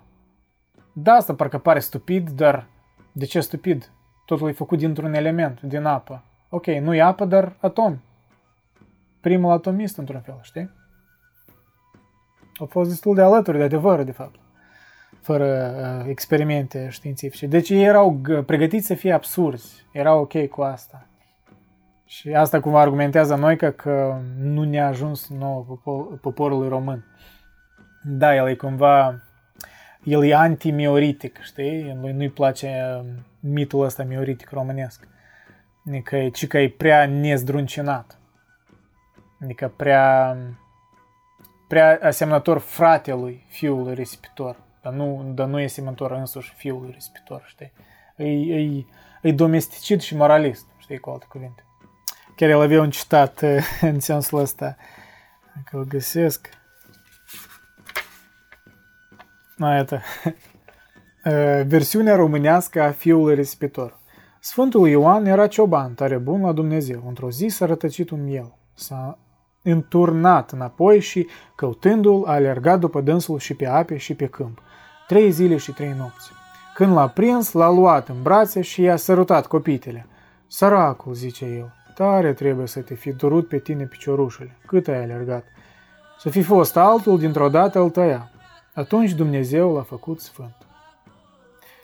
E frumos, fără îndoială, dar de ce toate frumusețele românești trebuie să fie cu ciobani, cu natură și cu gingășie? Așa, puțin amuzant, îmi pare și încă eu menționasem încă în, în recenzie. Similar lui Nietzsche, lui Noica îi displac profesorii. O, oh, da, da, nu-i plac profesorii total. În genere anti, anti-educație tradițională, cumva. E împotriva restrângerii dorințelor, e că el spunea, nu suprimarea dorințelor, ci dublarea fiecăreia din ele e soluție. Ce chestie parcă absolutistă și parcă nu sunt de acord cu asta, dar uh, îmi e interesant să aud un om, parcă, băi, mai inteligent ca mine, mai citeți, să spun așa o părere care parcă îmi pare nu chiar calculată, dar știi, asta mă fascinează noi că în sensul similar parcă m-a fascinat și Nietzsche pentru că nu eram, nu sunt de acord cu tot ce spunea Nietzsche, dar felul lui sălbatic de a fi, dionisian de a fi, mă atrage spre el, știi? nu-i plictisitor, asta vreau să spun. Da, nu-i plictisitor. Așa și noi că nu-i plictisitor. Deci da, cum vă spuneam, lui Noica nu-i place Aristotel, pentru că, că crede că e prea pedagogic. Ehm, îl preferă mai tare pe Platon. Ehm, cu lumea sa, știi, de idei perfecte și echilibrul între ehm, sine și comunitate, cum o descria Platon în Republica adică cu uh, noi, ca ce spunem. Lumea nu poate fi lăsată cum este. E din cioburi, e spartă. Când știi că un om anumit s-ar potrivi unui loc anumit, când știi că o idee vie poate intra în compunere cu altă idee vie, nu mai poți fi liniștit până nu creezi o formă de echilibru. E de altfel cel mai pur sentiment pe care l-am. Poate singurul pur cu adevărat, în sensul lor. Eu nu figurează nicăieri. Da, știi, într-un fel, că menționasem și în uh, recenzie cei care scrisem aproape un an în urmă, e că nu e că susține cumva ideea, cumva implicit, n-a spus-o direct, dar susține implicit ideea ubermenciului lui Nietzsche, da? unui om care își făurește propriul destin uh, și devine ceea ce este, da? Cumva un om uh, care trece peste limitele astea autoimpuse de societate. Și asta, da, asta am observat, spiritul ăsta similar la Noica. Ori imboldul ăsta, da, care ne-l sugerează. Spre exemplu, e ca ce spune el la pagina 78. Văd încă o dată limpede că un om mare nu poate fi imitat. Tot umanismul asta visează, să ofere prototipuri care să fie, într-un fel sau altul, imitate. Dar e suprema absurditatea pedagogiei, căci nici măcar într-o viață de sfânt nu e nimic exemplar, nu e nimic de imitat. Dacă nu se realizează pe cont propriu, orice viață e o nereușită, o amânare. Da? Dacă nu se realizează pe cont propriu, orice viață e o nereușită, o amânare. Asta e cumva, știi, ideea asta a deveni ceea ce ești, a uinice. Așa mi-a părut cel puțin. Chiar și aici îmi pare că ne semnasem în carte, da. Da, ne-am semnat același chestii, aceeași chestii. Și încă un citat care iarăși îmi amintește de, de spiritul ăsta dionisian, de, de ceva similar cu Nietzsche. Iată ce spune noi că cine nu simte tot ce e aspru, egoist, crud în spirit, nu trăiește la nivelul lui. Oamenii mari nu sunt buni, iată adevărul. Nu spun că sunt răi, căci s-ar diminua atunci la fel de mult, dar nu sunt buni, căci nu sunt pentru ceilalți, sunt pentru spiritul din ei. Hmm. Vezi așa o... Nu știu dacă sunt de acord cu el, știi? Într-un fel sunt de acord cu oamenii mari au um, umbra asta despre care um, Carl Jung vorbește, da, cumva esoteric poate, dar adică partea asta negativă din tine, um, nu că negativă, dar da, părțile astea destructive din tine, din subconștient, care poate cumva nu vrei să le admiți, ori care fac parte din tine inevitabil pentru că ești om, ești homo sapiens, nu ești, nu ești un sfânt și cumva trebuie să utilizezi partea asta, știi, destructivă într-un sens productiv, să o integrezi în sinele tău. Și adică oamenii mari reușesc cumva să integreze părțile astea, parcă destructive ori negative, în sinele lor și își ating potențialul într-un fel, da? Asta e ceva ce Joseph Campbell tot vorbea despre asta și iarăși Carl Jung. Dar da, este ceva, este ceva intuitiv, parcă adevărat în asta, știi? Pentru că oamenii buni în sensul ăsta, parcă, I guess, convențional al cuvântului, sunt oameni care îi satisfac pe restul, da, îi satisfac pe people pleaser. Dar nu știu dacă e necesar, știi? Poți să fii om bun și să fii om mare, că nu știu. Poate e mai dificil, dar aș vrea să cred că e posibil. Nu știu, depinde iarăși definiția de om mare, știi, adică o chestie subiectivă. Mi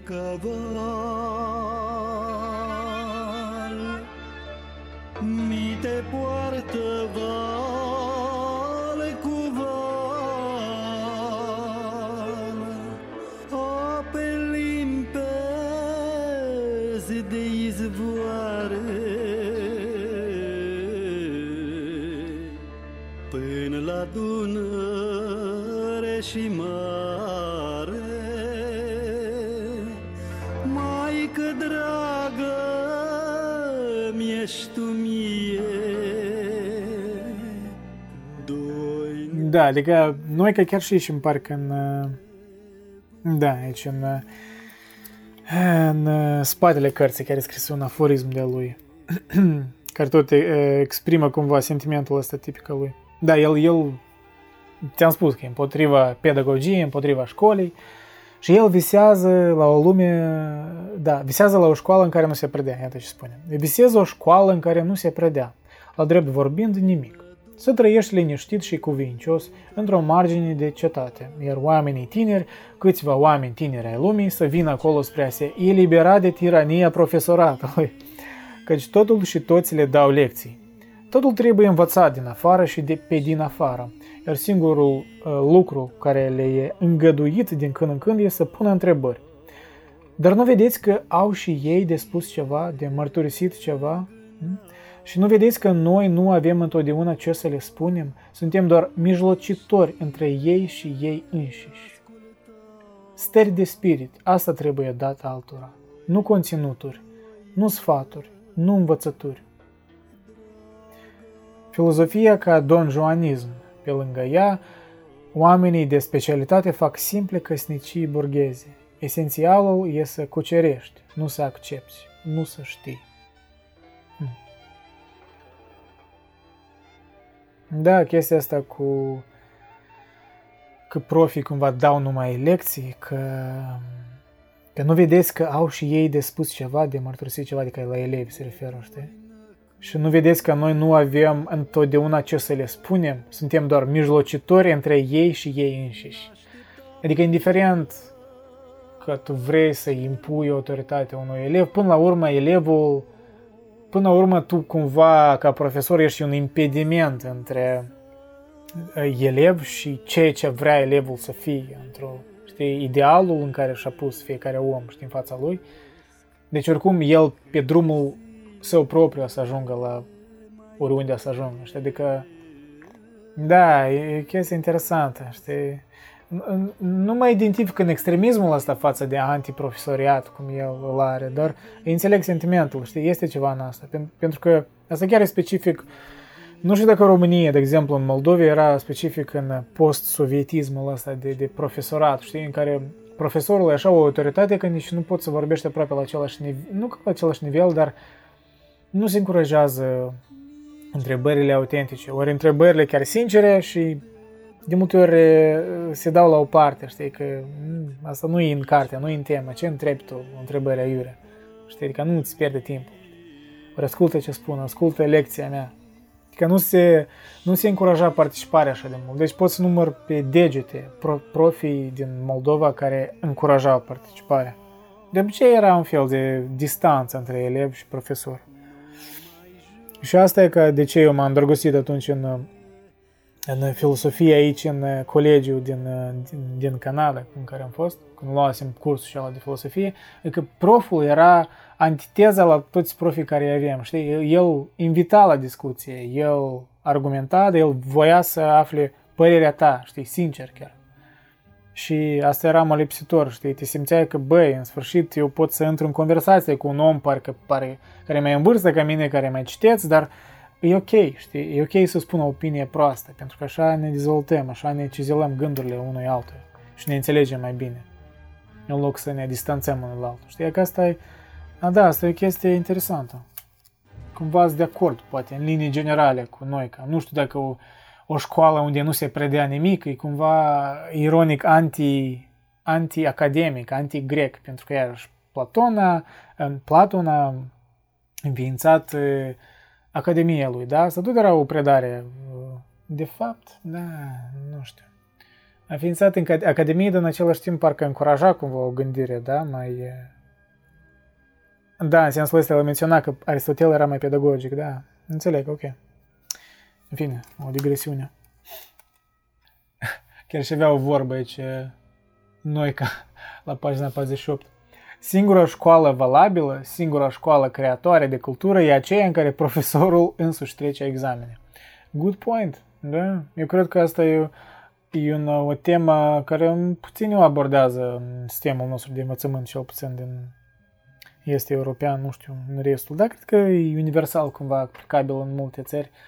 Adică profii nu se dezvoltă, ei uh, regurgitează aceleași chestii, și cer de la noi să ne dezvoltăm, în același timp ei, mulți din ei nu, nu, nu citesc nimic nou, nu știi, adică nu-și lărgesc, uh, cumva au ajuns într-o finalitate, au devenit oameni finiți, știi, cum uh, uh last man, cum Nietzsche spunea, ori uh, filistini, cum spunea Kierkegaard. Nu generalizez, sunt profi, de fapt aceia profi și respect, care întotdeauna se dezvoltă și nu cred că au ajuns într-o cunoaștere totală și nu mai trebuie să citească nimic, știi? Da, în sensul ăsta sunt de acord cu noi că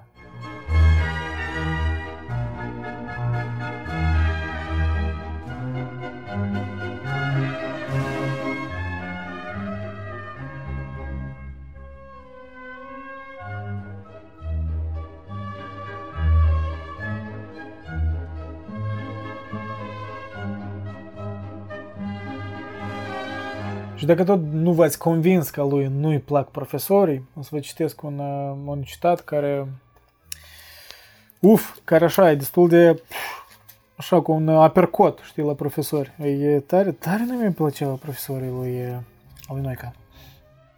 Fără să știi biologie, poți face de la început o presupunere. Întâi se naște organismul viu și pe urmă se formează scheletul. Întâi suntem plasmă vie și pe urmă devenim ființe vertebrate. Așa e cu tot ce e viu, începând cu gândirea, cu morala. Iar dacă nu e așa în biologie, cu atât mai rău pentru ea și profesori. Au un argument în plus să rămână ființe moarte.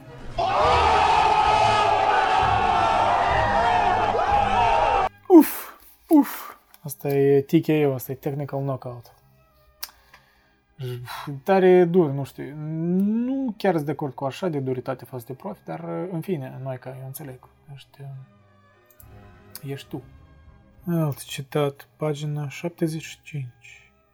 Înainte exista sofistica, învăța oamenii cum să gândești despre orice și ce să răspunzi oricui.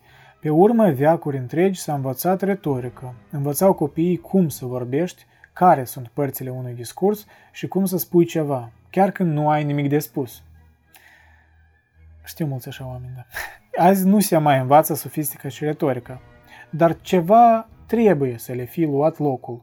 Omenirea nu renunță așa de ușor la dreptul ei de a schimba învățătura vie în învățătura moartă. Ce le-a înlăcuit? Ne ghiciți, ghiciți, ghiciți ce. Am crezut multă vreme că e dreptul. Nu, e pedagogie. Deci ne-a lămurit noi. Nu-i place pedagogia lui Noica. Asta am înțeles. Dar apropo, iată, totuși admite, admite singura dată când îl atrage Aristotel. Tot e destul de conic. Pagina 55. Aristotel, singura dată când mă atrage. Are un exemplu sugestiv. Închipuiți-vă o oaste, spune el, o oaste pusă pe fugă în neorânduială. La un moment dat, asta e tot, la un moment dat, un soldat se oprește. În jurul lui se opresc alți 4-5. Apoi, în jurul nucleului format de ei, se strâng și alții. Și iată, dintr-o dată, oastea întreagă, întorcând fața către dușman și gata să primească din nou lupta. Asta înseamnă viu, unul singur, elementul infinitezimal poate să coaguleze restul. Un singur individ vertebrează totul. Nu urci matematic și gradat de la simplu la compus, ci urci fără compoziție de la simplu la întreg. E paradoxul vieții, dar e paradoxul oricărei vieți. Și mă gândesc la o concluzie ciudată, căci e un gând interesant. Un adevărat colectivism e mai individualist decât cel care își zice așa. Sau invers, un adevărat individualism ar trebui să fie colectivist, căci numai acesta din urmă, cel care deține întregul, știe adevăratul preț al părții. În oastea lui Aristotel, soldatul înseamnă ceva, poate ceva. Ce poate el dincolo? Încă unul din scandalurile vieții, în istorie și dincolo de istorie. Adică ideea asta de, de, de un om într-o comunitate, că el într-o comunitate își creează individualitatea, asta tare mi amintește de Hegel, de, da, de Georg Hegel. Ideea lui, cum el punea statul, parcă cumva ca o chestie sfântă, știi? Că trebuie să existe o sinergie între individ și stat, o dialectică, da?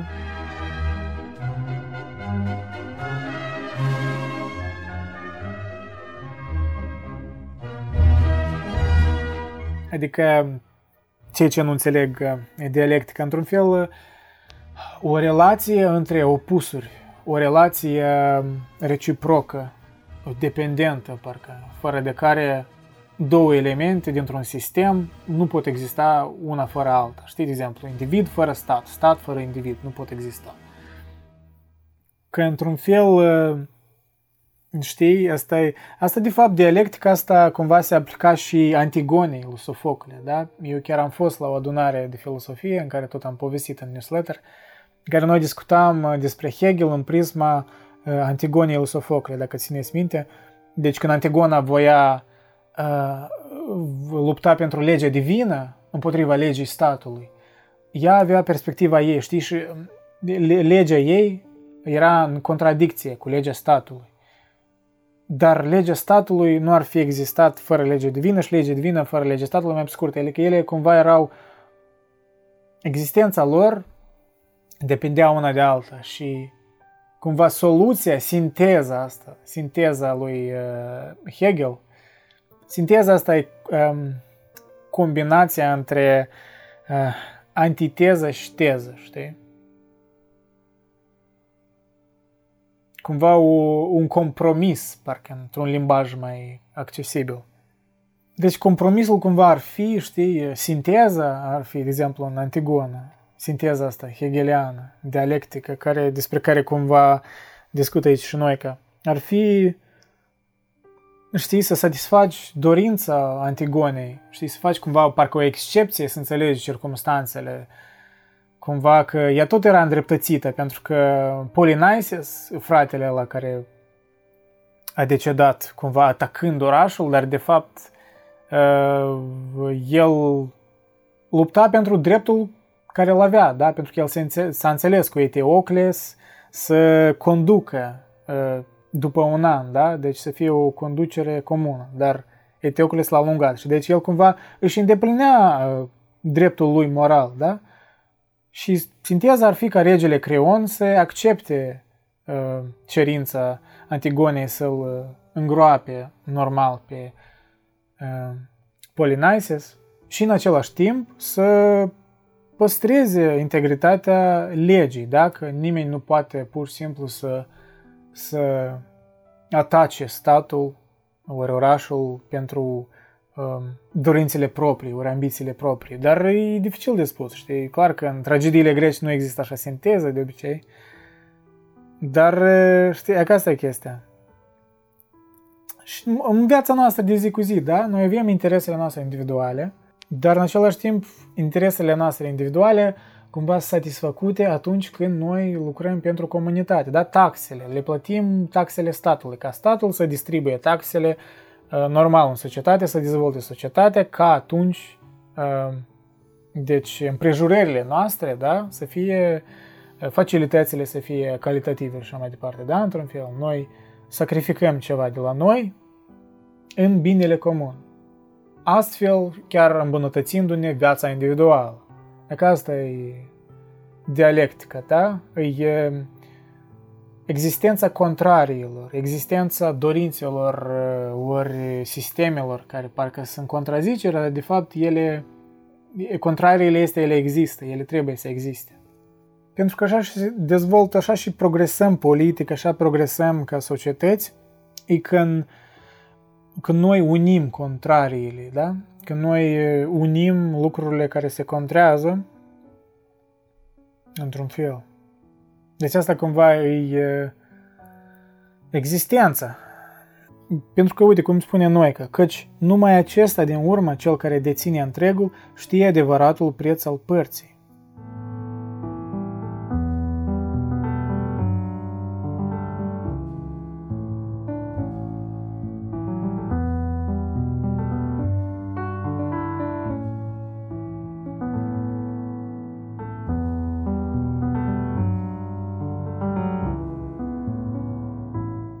Da, cumva o digresiune poate de la, direct de la Noica, dar mi-a părut așa. Mi-a părut uh, intuitiv cumva normal să, să mă duc în direcția aceea. Da, noi că pe general, știi, îmi place, uneori admit că aberează, uneori parcă exagerează, dar asta nu e totdeauna rău pentru un intelectual să exagereze. Exagerarea asta doar, totuși e uh, o, o călătorie în necunoscut, știi? E, E cum spunea el, uh, e curajul, ori nu, ori... Uh, da, curajul de a, de, a, de a părea absurd, de a fi absurd. El asta critica, da? Um, mioriticul românesc. Noi suntem prea cumva domesticiți docile, adică nu riscăm.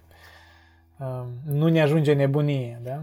Și este, este un, adevărat, un adevăr în asta, eu cred că.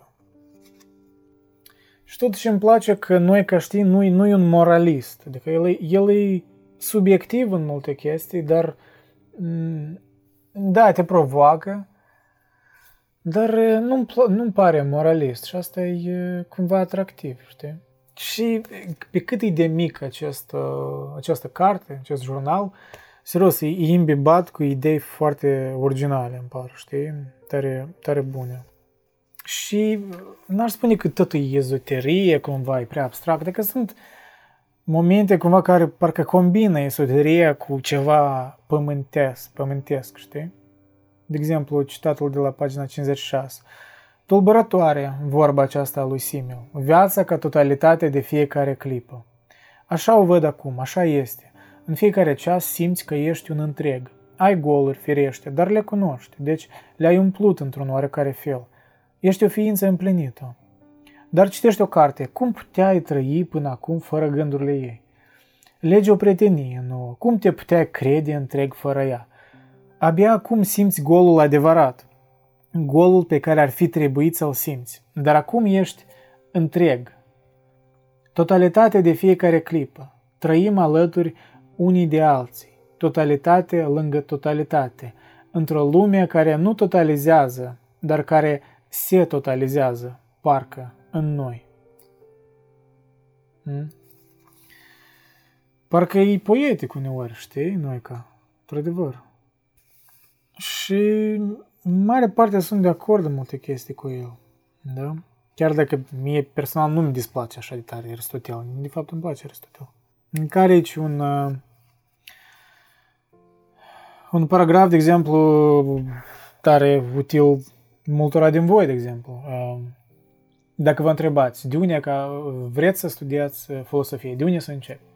Și îmi place răspunsul care îl spune, îl spune Noeca. Omul tânăr vine la școală și spune, nu pot citi până la capăt critica rațiunii pure. Am început de mai multe ori cu comentarii, interpretări și exegeze, dar nu pot să o citesc. De ce să o facă? N-are decât să arunce pe cant. Ce să citească? Ce-i place? Nu citi ce nu-ți place. Filozofia e liberă de obligații. Frumusețea ei e că se poate începe de oriunde. Nu e o știință și n-are nici măcar o definiție. Îți place Descartes? Începe cu Descartes. Episodul numărul 2. Te pasionează problema devenirii? Începe cu ea. Dar să știi că începe. Ce e filozofia? Asta ai să o înveți pe drum, căci pleci acum, pleci spre o lume pe care o poți găsi de oriunde ai pleca. Nu există cale regală pentru matematici, spune Euclid unui rege, dar tocmai că există. Și pentru matematici și pentru știință. E calea regală a rațiunii, calea logicității. Nu se poate învăța matematică decât într-un fel, iar asta înseamnă calea regală. Dar filozofia nu are așa ceva, ea se poate învăța de oriunde, căci nu are calea regală a rațiunii, ci căile neștiute ale inimii. De aceea nu vine aici fără dragoste. Cartea nu e un pensum, iar fără dragoste nu face nimeni cultură și în orice caz filozofie. Evident, sunt atâția erudiți vrednici, frații ai fiului risipitor, care fac cultură fără dragoste. Dar vehiculează noțiuni mai degrabă decât fac cultură. De aceea nu citi pe Kant. Știu totuși că până la urmă trebuie citit Kant și chiar că trebuie citit de mai multe ori. Nu, asta da. Dar astăzi nu-l citi. Fă ce îți place. Iar dacă îți place filozofie, vei găsi cândva pe Kant. Nu-l vei găsi, nu ți-a plăcut filozofia. E simplu. Nu citi pe Kant, dar iubește filozofie. Iar dacă iubești filozofie, vei citi pe Kant. Vă spun, eu aș trece la următoarea carte, dar uh, aș vrea să mă împărtășesc în câteva citate care... O, oh, asta. Pagina 70. E dureros că românul n-a înțeles mai mult singurătatea.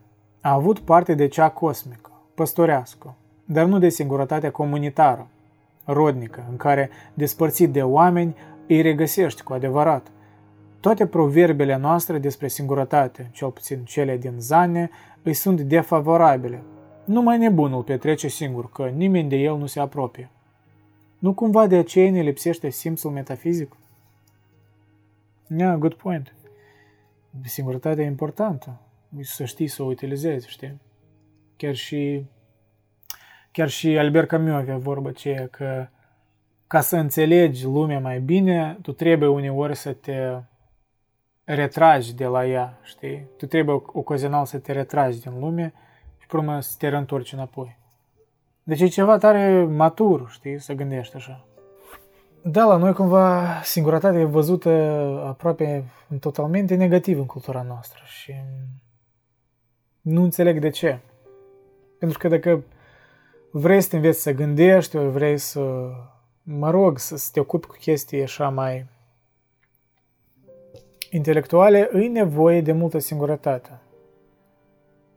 În sens calculat, clar, că să nu te izolezi, da, total, dar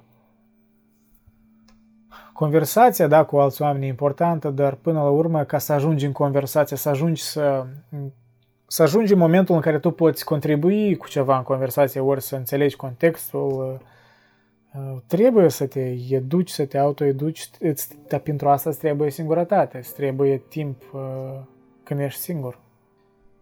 Iată la următoarea pagină. Toți te învață, mai ales când ești tânăr, cum să reușești. Dar o virtute mult mai mare și, în orice caz, mult mai utilă decât tehnica de a reuși e aceea de a ști ce să faci cu nereușitele. Nu numai că e greu să reușești întotdeauna, dar e și infecund, devii premiant și, slavă Domnului, fratele fiului risipitor a luat câteva premii. De vreme ce ne sunt date și înfrângerile, există, fără căutare specială a lor, firește, o voluptate a înfrângerilor, care trebuie cultivată la oamenii tineri. Și pe acesta o are fiul risipitor, dar firește că și pe ea o risipește. O alt citat cu care cumva, cumva mă identific, îmi place cum gândește. Libertate. Când aveau constrângeri deloc, timp și acțiune, anticii sau modernii făceau tragedii bune. Și astăzi, când au toate libertățile, nu mai fac. Căci astăzi poți să scrii aproape orice, oricât și oriunde. Ai toate libertățile. Și cine le folosesc? Autorii de revistă. Da, poate, poate să pară un pic prea elitist, el eu înțeleg asta. Dar așa, îmi pare, uneori observ ironia lui, deci e autoironic, nu e, nu pare chiar prea elitist, știi? Numai dacă să-l citești așa aparte unele aforisme, îți pare că, băi, ce om parcă așa cu nasul sus. Dar nu, îmi pare el destul de jucăuș. Chiar e mai blând ca Nietzsche, de exemplu, îmi pare. Poate să vă las cu un citat la urmă și să ne mișcăm la următoarea carte, că la asta deja am stat destul de mult. Dar e, e bună, e interesant. Asta înseamnă că, într-adevăr, mi-a plăcut. Dacă îmi place să recitesc. O. E ceva deprimant în verbul grec agapao, a iubi. El înseamnă nu numai a iubi, dar și a se mulțumi cu, a se resemna. De la fericirea dragostei treci insensibil la tristețea resemnării. Poate pentru că grecii vedeau totul în limite și chiar și a iubi nu era pentru ei o pierdere. Și mi-e ciudă că filologii se bucură. Ce interesează pe ei altceva decât prefacerea înțelesurilor? Sunt liberi, dar cândva vor plăti pentru asta. Da, în fine, cred că e destul de evident că îl recomand pe Noica și în special jurnalul filozofic. Dar trecem la următoarea carte, care este, o, doamne, mai am încă șase cărți. Nu știu, băieți și fete, cât de lungă să fie acest video, dar uh, it is Eu nu, eu nu pot, eu nu pot, știi, să, să dedic 5 minute la o carte. Eu, eu simt că parcă o discreditez, știi? Dacă, bă, dacă am ales top cărți, înseamnă că trebuie să, să-mi spun mai detaliat uh, de ce îmi plac aceste cărți, că altfel, I don't know, adică, what's the point, știi?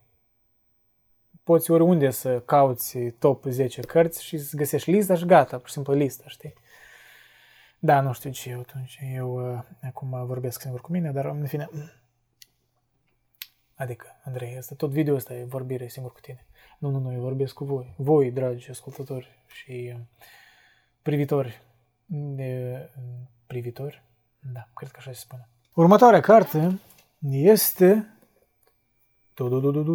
Ciuma. Of course, of course, Ciuma. Albert Camus. The Plague. Ciuma. La Pest. Cum fără ciuma? Am citit-o am citit-o în primele luni taman în carantină era tare fitting, știi, când COVID a apărut și să citești ciuma, asta e perfect, mai ales că o citisem prima dată. Și a fost o lectură care nu credeam că o să-mi placă atât de mult, dar chiar e una din favoritele novele, adică fără dubii. În ea, știi, pe cât de tare îmi plăcea mie străinul, străinul totuși nu, nu întrechipează toată filosofia lui Camus, știi? Străinul cumva e mai verde, e mai ironic, poate cumva mai, mai dramatic, dar ciuma e cumva întrechipează, știi, viziunea de viață a lui Camus. E ca chiar e cumva o dialectică, nu știu dacă e relevant, dar cumva e o dialectică în care el, el, Camus fiind atât de individualist totuși, știi, prețuind libertatea individuală în primul rând, în ciuma el reușește să să combine filosofiile comunității cu filosofiile individului, știi, parcă contrariile și cum prin, printr-o istorie da, fictivă, printr-o ficțiune, reușește să, să comunice niște filosofii atât de, atât de practice, știi, în viața noastră de zi cu zi. De ce, știi, mulți spun că, băi, Albert Camus nu era un filosof, da? Și în sens clasic, da, el nu era un filosof, dar el scria filosofic. El era un scriitor care transpunea prin ficțiunea lui niște filosofii care îmi păreau, îmi par până acum mult mai practice și mult mai uh, mai umane cumva decât multe sisteme filosofice pe care filosofii le dezvoltă to- toată viața, știi? Da, și Ciuma în acest sens e parcă o novelă completă, îmi pare, știi? Cu personaje memorabile, cu o situație, știi, așa, parcă realistică, cu deznodământe destul de vii, știi, umane. Deci e o ficțiune, dar parcă așa o citeai, parcă ceva ce s-a întâmplat, știi? Pentru că totul era uh, credibil, știi, believable. Nu erau, uh, nu părea că erau platitudini, deși unii ar putea spune că e plină cu platitudini, nu cred. Eu cred că din contra erau niște idei tare, tare împotriva normelor uh, de zi cu zi cumva, da? Tare, ori tare împotriva, nu știu, motourilor de viață tipice. Cumva mai coborâtă la pământ. O filosofie, știi, asta o văd, asta o văd uh, în genere pe Camus. Iarăși, unul din favoriții mei. Încă el are ceva pământesc, ceva carnal în el, dar în același timp el nu își pierde perspectiva, știi, socială, universală, uh, cuprinzătoare, știi? Perspectiva care te totalizează, cum spuneam noi, că știi, într-un fel. Adică el nu, nu era individualist până la rebeliune totală, știi? Era individualist în măsură. Și asta mă atrage în el. Da, ciuma îi, îi setată în orașul Oran din uh, Algeria. Algeria, unde de fapt uh, Camus e născut în Algeria, da? E algerian, algerian francez. Și, evident, cetățenii se trezesc cu șobolani muribunzi pe stradă, da? adică șobolani care mureau. Deci era o prevestire a ciumei. Și îmi plăcea cum el descria incipie, deci prevestirea ciumei, cum, însuși cum, cum oamenii reacționau la evenimentele astea, cum ei, cum ei încă erau egoiști în multe chestii, cum se gândeau numai la ei, dar așa de și o citeam paralel, știi, urmărind ce se întâmpla atunci cu coronavirusul în primele luni și spuneam că, băi, ce de actual Camus, știi? ce de, ce de bine el cunoaște nat- natura umană în toate, uh, în toate aspectele ei. Ce de bine el prezintă, prezintă perspective contrarii, da? Cum, face, cum făcea Karel Čapek. Tot așa, prezenta prezenta contrarii, filosofii care erau în opoziție și cum parcă le, de drept, le dădea dreptate într-o anumită măsură fiecare, deși până la urmă clar că Camus cumva era destul de cert în ce credea, chiar și implicit în ce ne sugera în ciuma. Că o să vă citesc câteva citate. Eu am, deci am citit-o în engleză, dar am tradus-o, de fapt am citit-o parțial și în română. Da, când când citam din ea niște citate, așa că în recenzie pare mi se am uh, chiar traducerea originală, deci nu a mea, deci trebuie să fie mai bună. E un citat interesant. Epidemiile, într-adevăr, sunt ceva obișnuit, dar crezi cu greu în ele când îți scad pe cap. A fost pe lume tot atâtea ciume câte războaie. Și totuși, ciume și războaie îi găsesc pe oameni întotdeauna la fel de nepregătiți. Doctorul Rio era la fel de nepregătit ca și concetățenii noștri și astfel trebuie înțelese ezitările sale. Tot așa trebuie înțeleasă și starea sa de spirit împărțită între îngrijorare și încredere. Când izbucnește un război, oamenii spun, n-are să dureze, e prea stupid. Și fără îndoială, un război este desigur prea stupid, dar asta nu îl împiedică să dureze. Prostia stăruie întotdeauna și faptul s-ar observa dacă fiecare nu s-ar gândi mereu la sine. Concetățenii noștri semănau în această privință cu toată lumea, se gândeau la ei înșiși.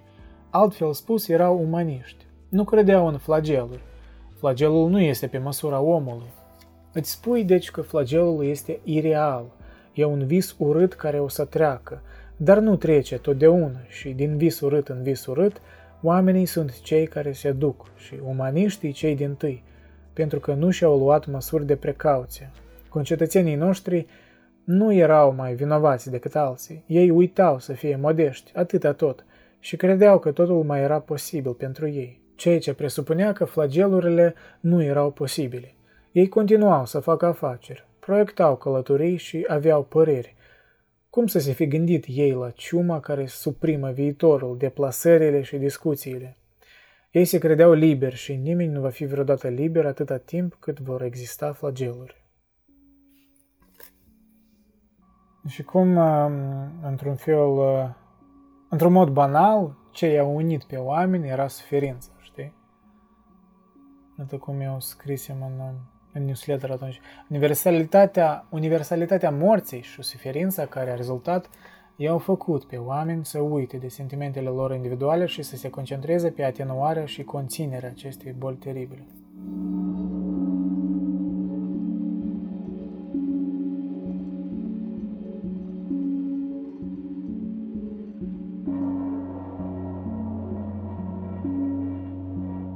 Și da, și în mesajul lui Camus, prin personajele lui, prin sacrificiile pe care personajele le face, um, de le face într-un sens realistic, știi? Nu, nu erau eroisme de astea romantice.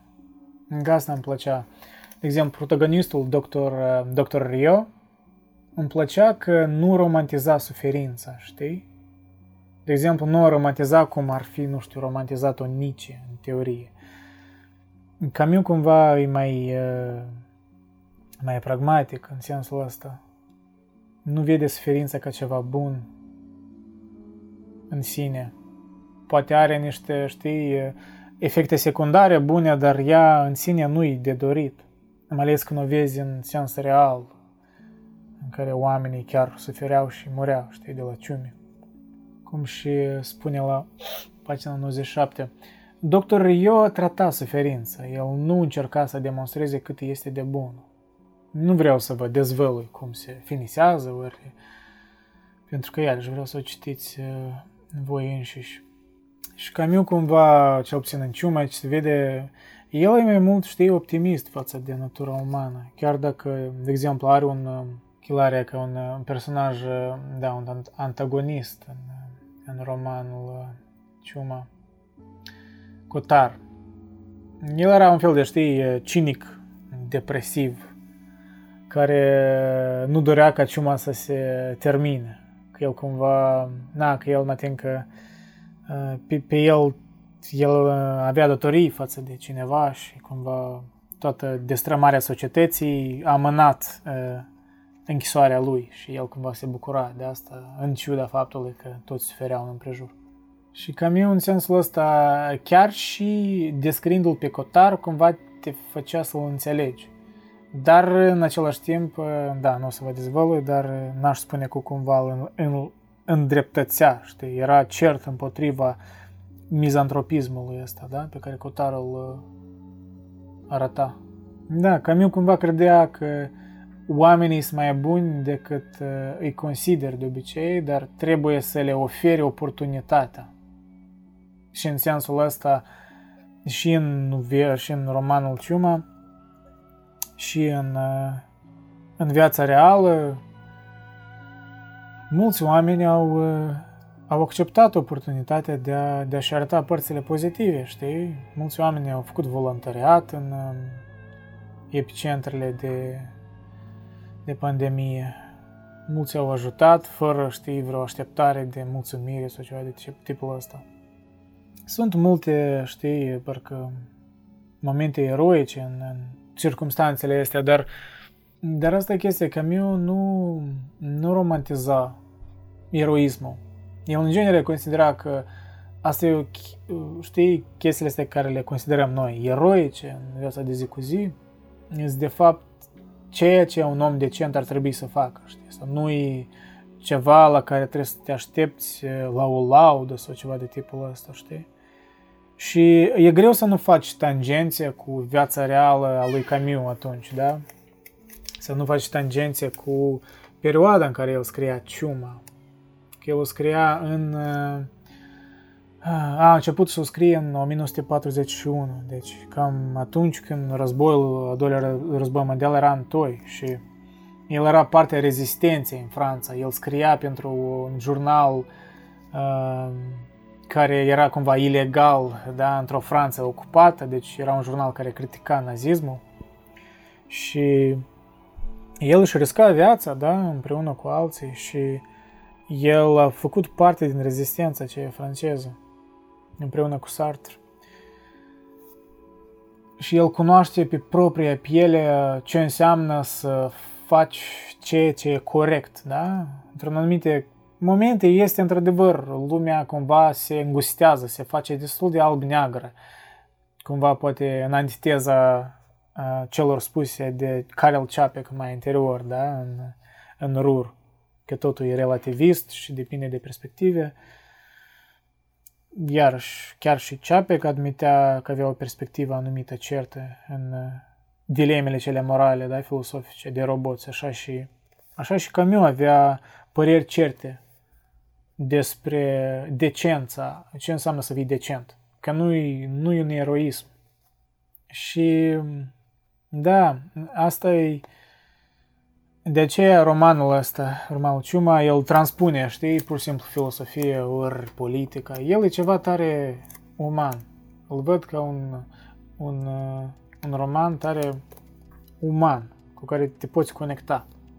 Pentru că el nu e numai despre individ, și despre comunitate și despre cum individul în comunitate funcționează și cum comunitatea e formată din indivizi și cum în situații de criză indivizii pot ameliora diferențele lor în binele comunității și cum nu întotdeauna asta înseamnă comunism cu gulaguri, înțelegi? Adică e, e ceva tare echilibrat și da, e una din novelele, romanele favorite de fapt, în privință la eroism, era un citat la sfârșitul cărții care era un personaj în, în carte, un bătrân care își, își petrecea timpul uh, aruncând uh, boabe de năud dintr-o oală în alta. Cumva el își calcula timpul așa, știi? Pur și simplu că n-avea, uh, n-avea altceva ce face și cumva era așa de, de de zen în ocupația lui de a, de a arunca boabe din năut dintr-o oală în alta. El în sensul ăsta avea fraza care eu cred că a închis romanul tare bine, știi? Iată ce a spus la urmă. Alți oameni spun, este ciumă. Am avut ciumă. Următorul lucru, vor dori o medalie. Dar ce înseamnă ciumă? Este viața, doar atât. Ce de simplist. Da. De fapt, eu probabil că mă repet pentru că eu deja am scris un articol despre ciuma, da? Pandemia și spiritul comunitar, ciuma lui Camus.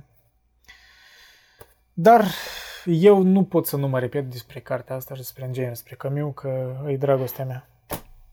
Așa că să mă scuzați dacă it's a bit annoying că mă repet. Următoarea carte, Ferma animalelor, de George Orwell. Animal Farm. Probabil mulți din voi ați citit cartea asta, probabil mulți din voi cel puțin ați auzit de ea. Dar, cum și-a înscris în recenzie pe care o găsiți în descriere, aș putea rezuma această poveste cu un singur citat de la, de la Camus. Apropo. Sclavul începe prin a cere dreptate și termină prin dorința de a purta o coroană. Hm? Că, într-un fel, e, e clar că e o satiră uh, care întruchipează natura omului, da? natura reală, contradictorie, emoțională, ipocrită în multe chestii. Da, și chiar dacă merge vorba de animale, E clar că e despre Revoluția bolșevică, în, în principiu, e o satiră, un comentariu. Comentariu însuși de, fa, da, față de Revoluție. Nu necesar Revoluție bolșevică, dar aici în special spre asta e concentrat. E, e o carte destul de, știi, e o carte destul de simplă într-un fel, da? E o ironie destul de in your face.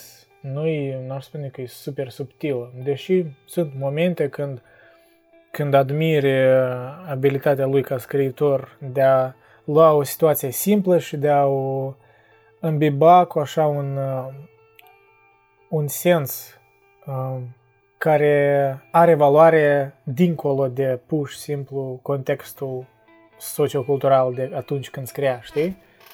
Adică scria despre chestii care sunt general adevărat, adevărate despre om contradicțiile astea, ori cum noi ne revoltăm, vrem revoluții și mai departe, dar scuzăm mijloacele, știi? Adică ajungem la rezultat prin orice mijloace. Deci scuzăm moralitatea mijloacelor. Deci devenim nepăsători față de alții. Ce sunt multe ironii, referințe la bolșevism și Mm, în genere, chiar nu o să vă povestesc tot, pentru că aș vrea să o citiți. Dar, de exemplu, primii trei, primele trei animale care s-au strâns și au decis să, să se revolte împotriva stăpânului și împotriva uh, oamenilor, știi? Au numit politica lor, un sistem de gândire, l-au numit animalism, da? într-un fel uh, ironic care e clar că referință la comunism.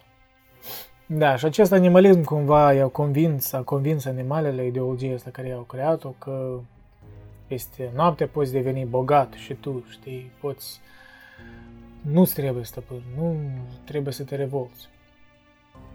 Și liderii animalismului au elaborat șapte precepte, deci reguli centrale care, într-un mod ironic, mereu se modifica pe parcursul istoriei, că asta, da, asta e un punct important. Deci, într-un mod ironic, se, se ajustau conform circumstanțelor. De exemplu, preceptul niciun animal nu va bea alcool se va schimba în niciun animal nu va bea alcool în exces, iar niciun animal nu va ucide un alt animal. Se va schimba în niciun animal nu va ucide un alt animal fără motiv. Hm? Nu ți amintește de nimic? Nu ți, nu ți amintește cum, nu știu, în unele cercuri mai extreme din stânga sau din dreapta, tinerii cumva fac scuze pentru niște mișcări politice în binele cuiva, în binele comun. Ori justifică ceva pentru că au un motiv. Da, și aceste modificări, știi, a regulilor pe care iar și asta e o ironie, da? În însăși, în însăși absurditatea mult, multor reguli pe care le creează aceste ideologii, pentru că ele sunt făcute pentru control, pentru suprimarea rațiunii, în mare parte. De la aceste reguli, da, care erau la început șapte, sau, mă rog, era cât de cât era gândit, da? Ci că mai eventual pe parcursul istoriei, când, mă rog, agitațiile cresc, ele cumva sunt înlocuite cu o simplă scandare a oilor care astupau orice argument rațional.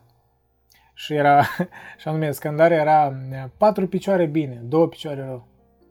Deci clar că patru picioare bine pentru că ele sunt animale, două picioare rău pentru că ce, ce, ce sunt oameni. Parcă pare tare simplistă ironia, da, satira, dar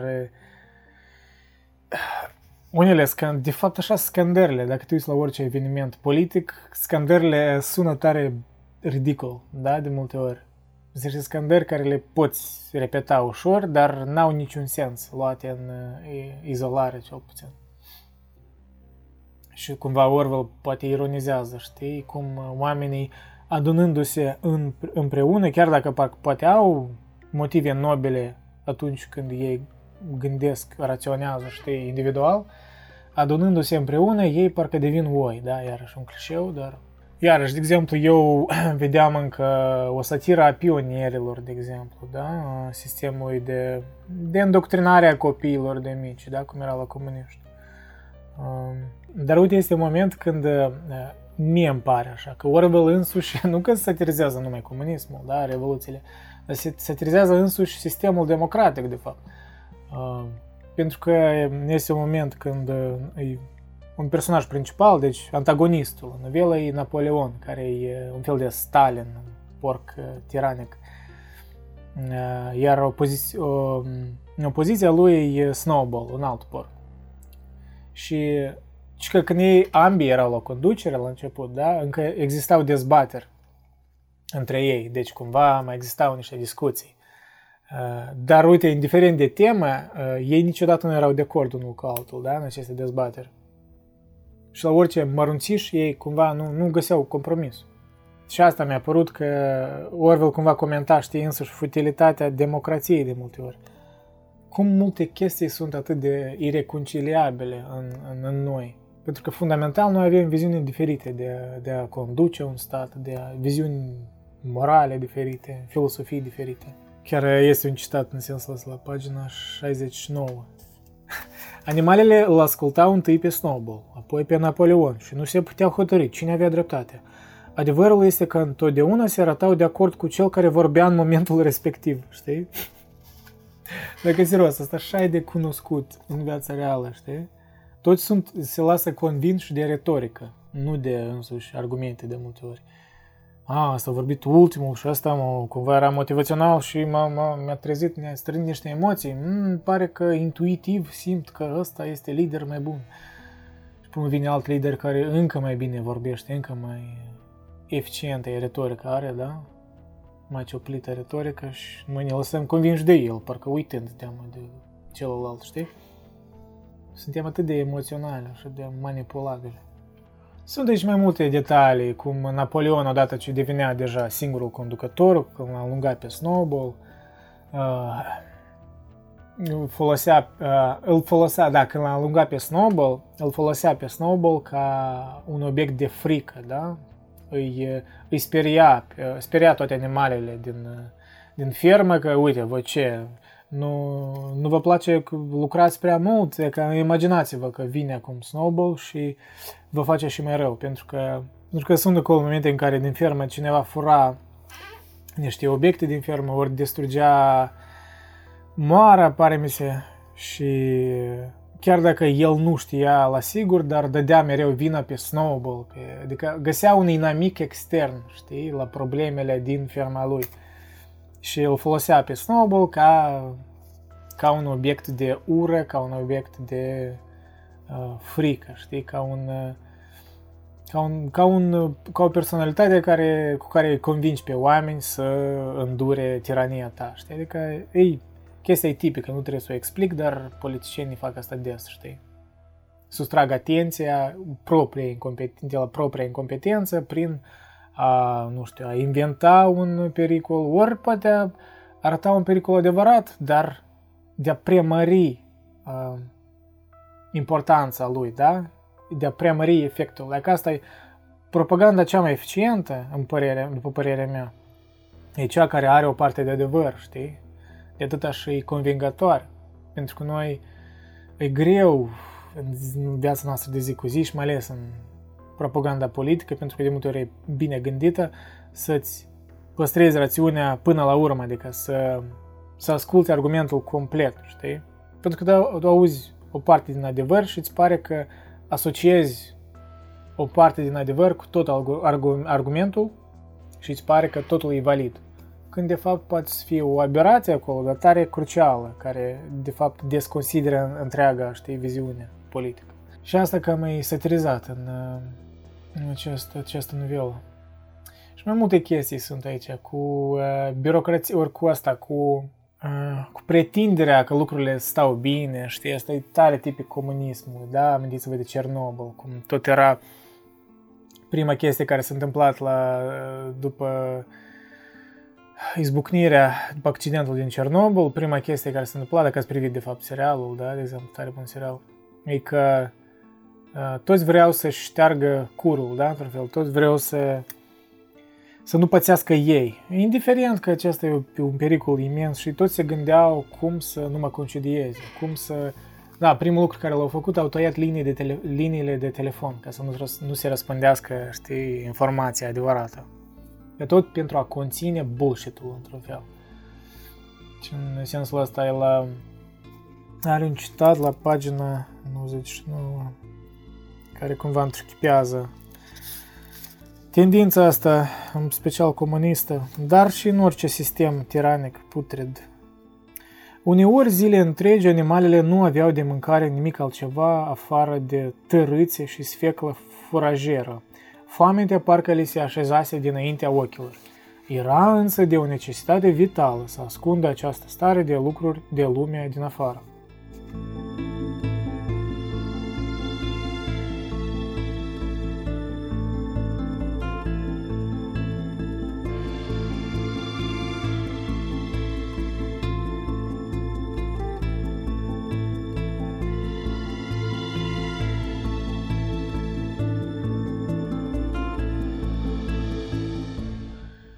Și mai sunt alte momente cu, uh, cu astea, cu evenimente spontane, cu demonstrații spontane, cu, știi, ridicarea spiritului, cu, mai scurt, aluzii destul de evidente la scandări, lozinci politice.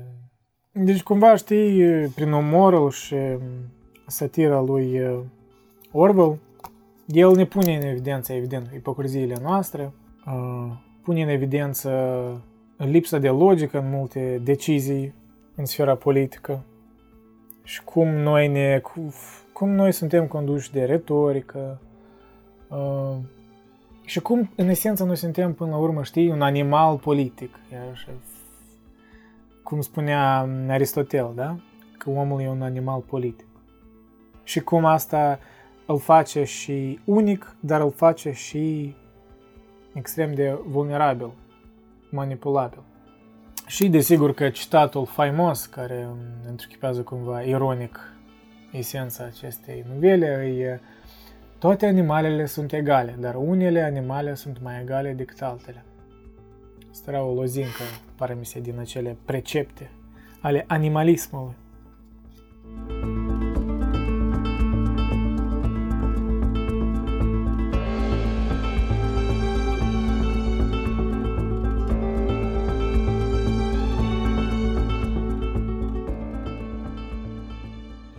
Următoarea carte este, de fapt, este o poveste din cartea Ficciones de Jorge Luis Borges, povestea Loteria din Babilon, la Loteria în Babilonia, care cred că mi-a plăcut cel mai mult din ce am citit de, de Borges până ce.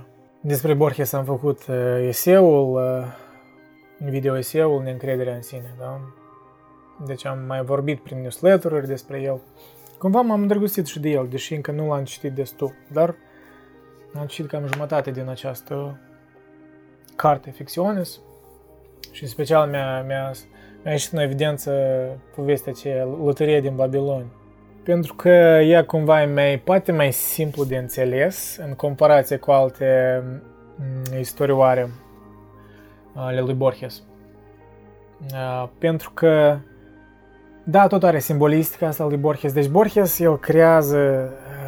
E un scriitor tare unic, e un fel de magical realism, da? dacă știți genul ăsta de literatură, care cumva, iar și el e argentinian și magical realism, el anume era popular în Sud America, în principiu. Chiar nu știu dacă acolo a apărut, dar magical realism asta e un fel de, știi, un gen de literatură care combină uh, simbolismul, parcă lumea fantasticului cu lumea reală, într-un, într-un fel tare, uh, tare parcă credibil. Ori nu că credibil, dar ca, e ca un experiment, știi, filosofic. E ca multe, multe povești de ale lui Borges sunt ca niște experimente filosofice. Sunt fascinante, știi, sunt ca niște labirinturi literare, nu știu dacă asta e o descriere potrivită, dar cam asta, cam aceste idei îmi vin în cap când mă gândesc la Borges, știi? Un fel de labirint de idei. Și nu toate le vei înțelege, unele îți vor părea, what? What the hell did, I just read? Știi? Adică dar e ca loteria din Babilon îmi pare una așa mai accesibilă și are o uh, are niște idei uh, interesante, simbolice, care, care îmi par așa tare uh, alături de viața noastră, nu știu cum. Ea începe cu un narator care îmi pare că chiar Borges îl numește uh, nedem de încredere, da? Un narator care, băi, poate el aberează, dar poate e adevărat ce spune, știi? Asta te, te pune pe dubii mereu, știi? Că Borges iubește să joace cu uh, interpretarea noastră ca cititori. Iubește să ne trolească, într-un fel. Și deci acest narator nedem de încredere așteaptă să urce pe o navă, da? în timp ce se grăbește să ne spună despre o loterie misterioasă din Babilon, care ne influențează lumea până în zilele noastre. A, apropo, iată, iată aici înțeleg acum ce înseamnă magical realism. Magical realism asta e când el, prin ficțiunea lui, printr-o poveste, uh, explică ceva care de parcă ar explica ceva real în viața noastră. Știi? Este ficțiunea care parcă trece din ficțiune și se conectează cu un aspect al vieții noastre, care creează o istorie magică, dar parcă reală, iarăși tare street philosophy uh, way of saying it, dar cam asta văd eu. Și deci acest narator vrea să ne spună despre o loterie uh, misterioasă din Babilon, care ne influențează uh, lumea până în zilele noastre. De ce? Pentru că că noi credem da, că Universul este o întâmplare, un accident cosmic, o, nu știu, o, o, un joc al sorții, știi? Depinde de noroc, știi?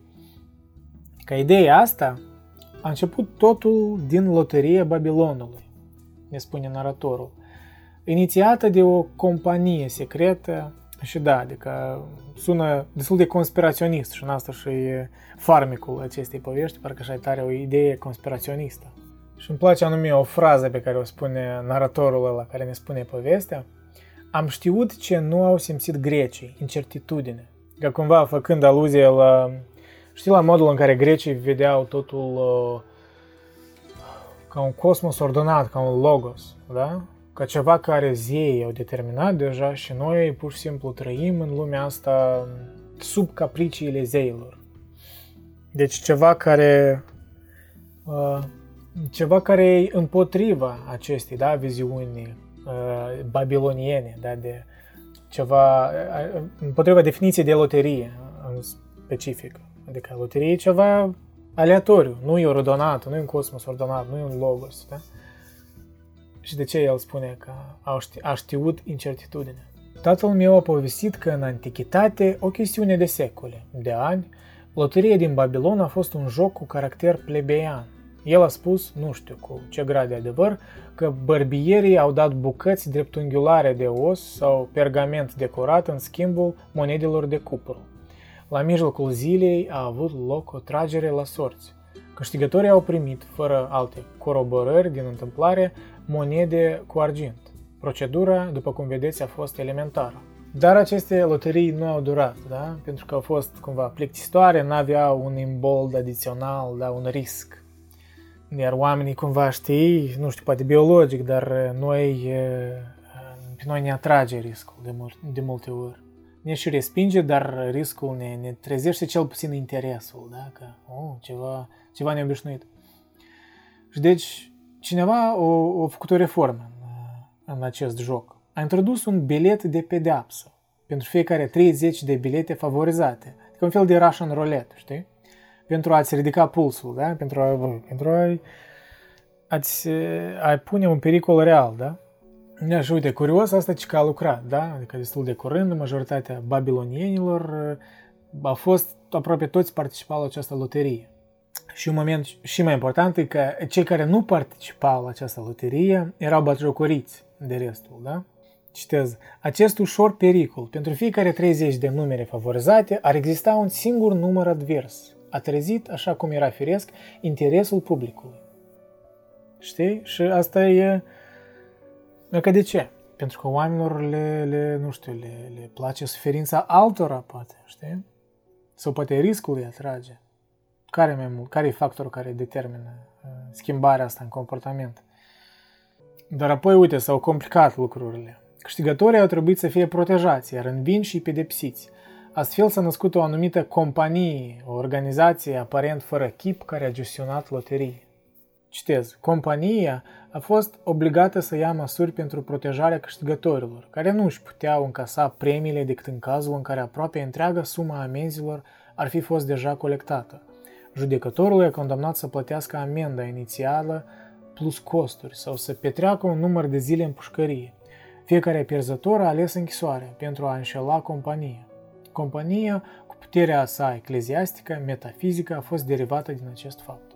Deci un fel de, știi, nici, nici n-ar spune că crimă și pedeapsă, dar un fel de loterie și pedeapsă, știi? Dar uite că oamenilor nu le era de ajuns. Miza a continuat să devină din ce în ce mai mare, iar oamenii au devenit din ce în ce mai anxioși ca urmare.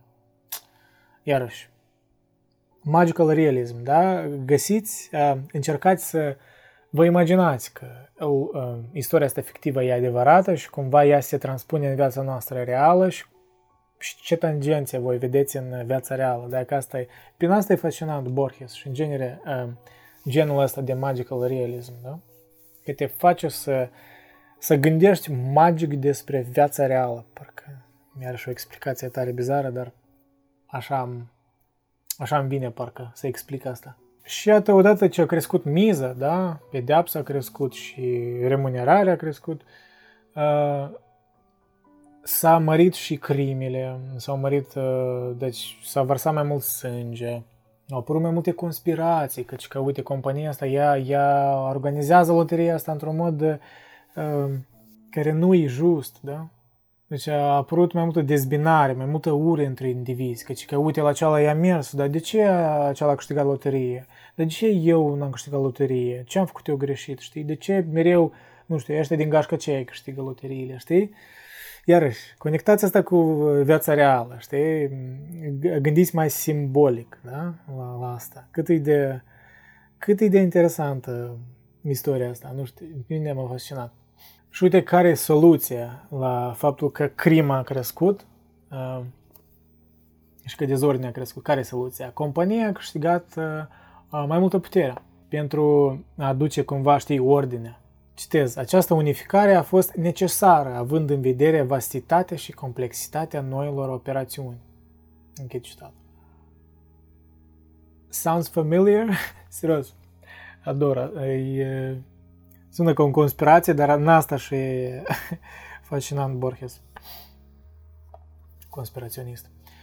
Și uite, sunt aici mai multe aluzii. Este o aluzie la limbajul birocratic modern, știi? cum companiile astea moderne, chiar companii, corporații, cum uh, comunică printr-un limbaj de ăsta spălat, spălat pe la mădăva oaselor, știi? Citez. În mod incredibil au fost încă plângeri. Compania, cu discreția sa obișnuită, nu a răspuns direct. A preferat să scrie un scurt argument, care acum figurează printre scripturile sacre, în resturile unei fabrici de măști. Închid citatul. Da, detaliile este tot cu locațiile fizice, cu fabrici de măști, adică așa niște sim- simboluri, nici nu trebuie să le explic, pentru că simboluri înțelese de la sine, știi? Deci, iară, cum eu notasem în uh, recenzie inițial, există analogii evidente cu lumea reală, corpora- corporații sau guverne cu mașinării complexe care câștigă mai multă putere pentru a controla haosul, deoarece, la general vorbind, oamenilor le place ideea de libertate mai mult decât libertatea reală. Da? Citez, cât de improbabil n-ar suna, dar nimeni nu a încercat până atunci să instituie o teorie generală a jocurilor. Un babilonian nu este foarte speculativ.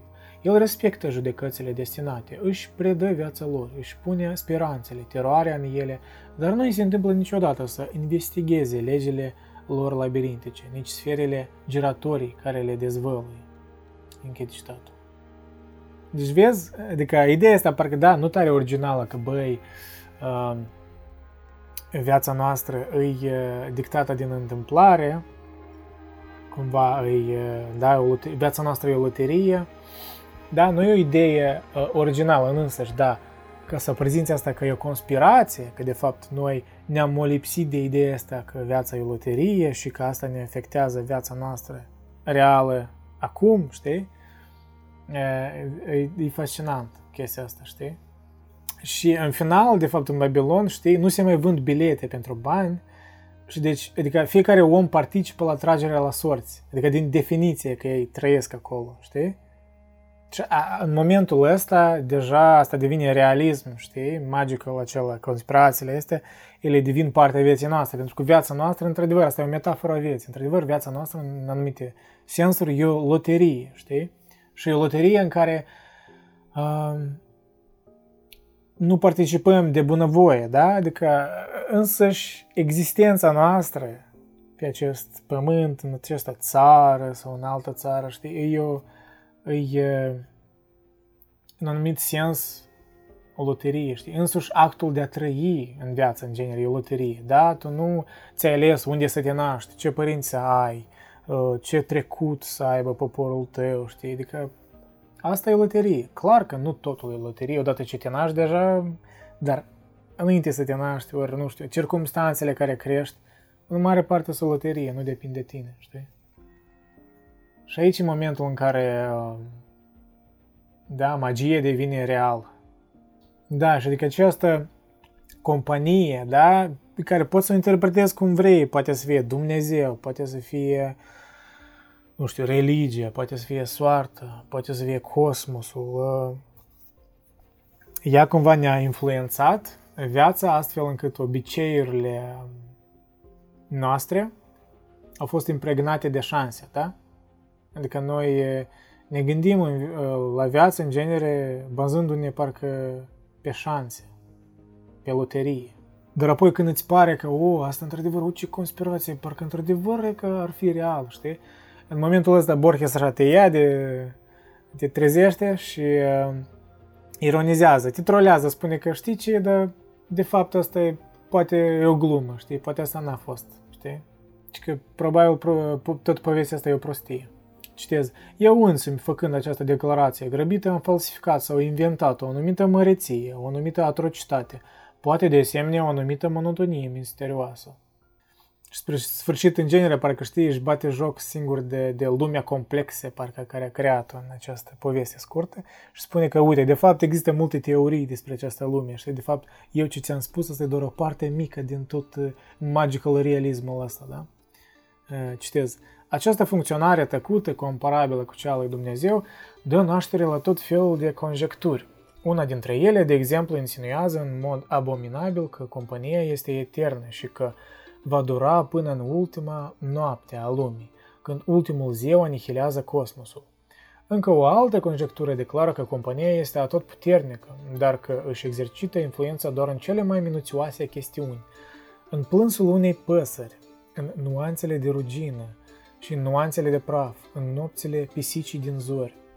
Asta știi de ce amintește? Amintește de Westworld, când ei au creat uh, lumea aceea în care într-adevăr tot e codat Ah, asta e fascinant.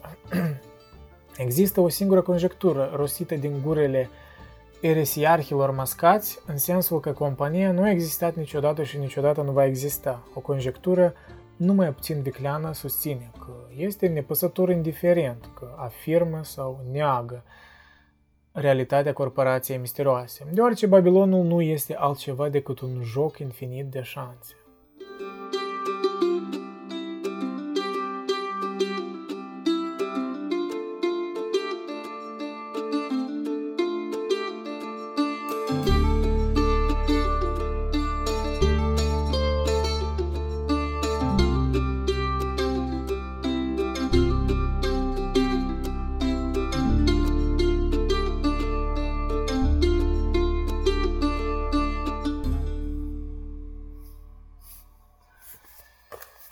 Următoarea carte este Fight Club de Chuck Palahniuk.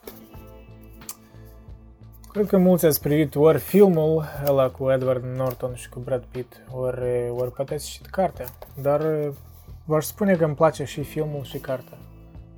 Cartea are așa o leacă altă atmosferă, dar of, cartea asta, serios să vă spun, știi, eu de, de obicei poate sunt mai sceptic față de cărți așa mai moderne și așa mai departe, dar uh, asta chiar mi-a plăcut, chiar uh, își merită laudă, pentru că e o carte, știi, cum era, de exemplu, uh, RUR, da? Rosum, uh, roboții universale a lui Rosum, a lui Chapek. Da? Cum era o carte, uh, piesa aceea descria timpurile cele tare bine, știi? Era o carte a timpurilor. Păi, uh, cartea asta lui Palahniuc, da? Fight Club, cumva descria tare bine ca anii 90 și anii 90 și cam cum s-a dezvoltat chiar până acum. Chiar descrie și chiar timpurile contemporane. Dar anume problemele incipiente de atunci, care începeau să apară, da? ca, ca dezamăgirea de, de liberalismul ăsta, de capitalism, de materialism. Da? Oamenii deja în anii 90 doar apăreau contracurente, ca grunge ca așa mai departe, ca uh, oamenii deveneau mai nihiliști în multe chestii. Uh, uh, deci avea un fel de destramare de valori, da? În toate sensurile. Și în, în sfera politică, și în, în cultură. Uh, altă problemă era familiile fără tați, da? Asta e o problemă tare mare până acum. Uh, divorțurile și mai departe, știi? Uh, plictisul. Plictisul ăsta cotidian. Cartea asta descrie tare bine ca frustrările astea și în special, uh, în special la băieți tineri, știi, ori la bărbați, ori la bărbați mai în vârstă, dar poate se aplică și la femei și la fete, dar eu cred că cartea asta în principiu vorbește mai mult ca spre, spre tineri, știi, spre băieți, pentru că atinge multe chestii de uh, Ah, legate de generații, de generații de băieți crescu, generații de băieți crescute, crescuți de mame, știi? Asta nu cu un lucru rău în sine, dar eu cred că e rău pentru că există, când lipsește partea cealaltă, da, partea masculină, băiatul are nevoie, știi, de, de partea masculină și cumva că cartea asta a descris parcă infantilitatea asta a băieților, da, contemporani și a societății ca, ca rezultat. Și e scris așa, știi, tare, like punch in gut, știi, tare direct, tare uh, provocator. Chiar poate te patronizează într-un fel, așa, știi, parcă e a tough dad. Cartea asta e o tough dad, știi, te trezește la realitate. Dar eu înțeleg de ce a devenit așa de populară atunci și de ce de fapt e populară până acum, pentru că ea, ea cumva a prevestit chestii care au devenit mai dramatice astăzi, da? Familiile fără tați sunt tot mai preponderente. Uh, lipsa de sens, în special la băieți tineri, da? e mai preponderent într-o societate, într-o cultură care tot devine mai potentă, statul devine mai potent, um, rolul ăsta bărbătesc de a, de a aduce resurse, da? de, a, de a de a suporta familia financiar și cumva prin ambiția sa, deja devine mai irelevant odată ce statul oferă welfare da, la femei care trăiesc singure, mai ales copii. Și cumva se, se șterge rolul bărbătesc în societate. Și cartea asta de aceea, chiar dacă a fost scrisă când în 90, în 96, până acum e, e actuală. Și chiar și mai mult ceva care n-am menționat e lipsa de comunitate la bărbați, da? Ei nu mai au comunitățile astea cam înainte, da? În care aveau ori nu că nu mai aveau, dar ele se își scad în potența sa, da? Și la bărbați, asta e tare important, pentru că biologic vorbind, evoluționar vorbind, noi ne strângeam în haite, în grupuri, noi um, vânam împreună, da? Noi construiam împreună, noi ne duceam la război împreună. Era ceva exclusiv bărbătesc, în mare parte. Și cumva nihilismul ăsta contemporan care apare în special la băieți, e, cred că e și mare parte din eroziunea comunităților. Și asta de fapt e un motiv central în, în Fight Club. Iată ce spune naratorul în carte. O să vă citesc deja traducerea mea în română, pentru că asta e în engleză, în citul original, dar e un citat care cam descrie bine în esența. Publicitatea a făcut așa ca acești oameni să-și cumpere mașini și haine de care nu au nevoie. Generații întregi au lucrat la locuri de muncă pe care le urăsc pentru a putea cumpăra ceea de ce nu au nevoie cu adevărat.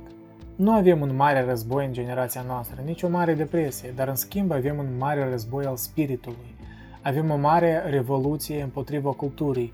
Mare depresie este viața noastră. Avem o depresie spirituală. Vă amintește de ceva? Mie mi amintește de moartea lui Dumnezeu despre care nici vorbea încă în secolul XIX. Știi?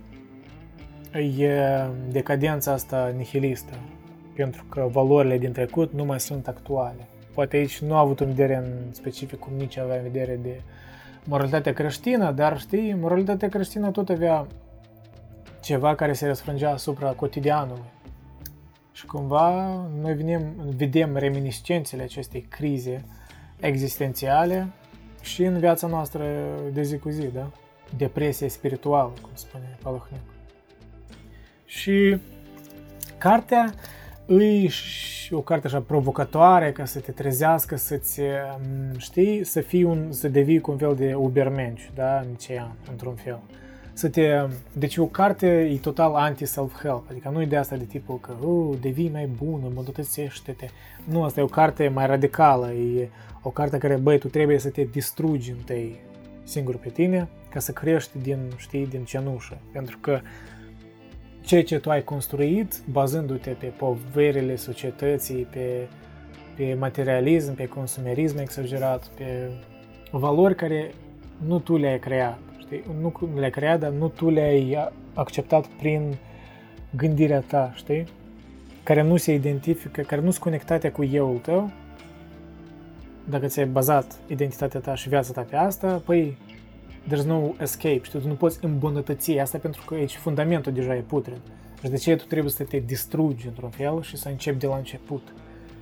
Dacă asta te distruge, asta e o, o experiență dureroasă, știi, it's not a joke, să, să-ți distrugi sinele tău, asta e, asta e ceea ce tu ești, da? Mulți oameni se identifică, mulți oameni, și nu știu, și identifică obiectele lor pe care îi, le au, nu știu, viziunile lor ideologice, asta ei văd ca ei, ei văd ca ceva inseparabil de ei. Când de fapt asta e un, asta e un, nu știu, asta e un, un, un adaos, asta, asta e o hrană cu care te hrănești, da? Toate credințele astea, asta nu-i ceea ce tu ești. Da, și cumva Fight Club asta e o call to arms, știi, să ne trezim, mai ales noi băieții, știi, să ne toughen up. Adică nu-i, da, un fel de, iarăși, un fel de um, tough dad advice, știi? Care mulți din noi nu l-au avut în viață. Dar e parțial și satirică, de fapt, știi? Chiar și romantică, cel puțin așa spune Palahniuc în Afterword. Și că un rent anticonsumerist și o ficțiune care își plină de umor, satiră, dar își serioasă când e nevoie. Nici asta e diferența, știi? De exemplu, uh, față de Vonnegut. Dacă să facem comparații, nu chiar o comparație directă, dar Vonnegut în Bătorul 5 e o satiră așa, la satiră la absurd, dar asta e o satiră, dar e și serioasă, știi? Adică ea are un scop serios, parcă. Așa pare, cel puțin. Deci cred că mulți din voi deja știți istoria, da, că, ori mă rog, vă spun așa esența ei, a, Protagonistul uh, e un om așa, un bărbat middle-aged man, I guess, da? Într-o depresie, da, spirituală, cum spune Palahniuc, și de, decide să se ducă la adunări de, de anonime de ăștia, de bolnavi de cancer. Când de fapt el nu, nu era bolnav de cancer, asta e comedie, știi, că el se ducea ca să vadă oameni mai desperați, că erau bolnavi de cancer terminal, adică oameni care deja nu puteau să se lecuiască. Și pe dânsul îl liniștea faptul că se ducea la adunările astea și vedea alți oameni care erau pe cale de moarte și erau poate mai mizerabili ca el și pe el asta îl făcea să se simtă mai bine. Iarăși, un sentiment mizerabil, dar e adevărat, noi de multe ori așa, știi? Noi ne comparăm cu alții și spunem, știi ce, de la mine așa de rău, știi? Vrei, nu vrei, e un sentiment adevărat care noi îl avem, știi? Și era și altă chestie, că el el juca bine cu chestia asta, el folosea, e o chestie tare iarăși cinică, pentru că el folosea tristețea altora, deznădejde altora pentru a se simțea mai bine, că cum spune aici. Aceasta a fost libertatea, pierderea speranței a fost libertatea. Dacă nu spuneam nimic, oamenii dintr-un grup își asumau cel mai rău. Ei au plâns mai tare, eu am plâns mai tare. Privește în stele și ai plecat.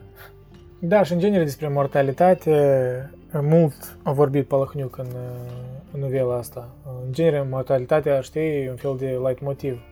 E ca un fel de memento mori a stoicilor, da? Să mediteze asupra morții. Și cumva, poate, nu știu, experimentul ăsta protagonistului de a se duce la adunări de, de oameni care sunt bolnavi de cancer terminal, e un fel de exercițiu de memento mori, da? Să, să întortocheat așa tare, să, să reflecte asupra propriei morți, perspective, comparându-se cu moartea altora. Da? Și da, într-un fel, cartea asta poate e plină de clișee, mm, sunt clișee în ea, dar asta cumva nu m-a respins, știi, că nu știu de ce.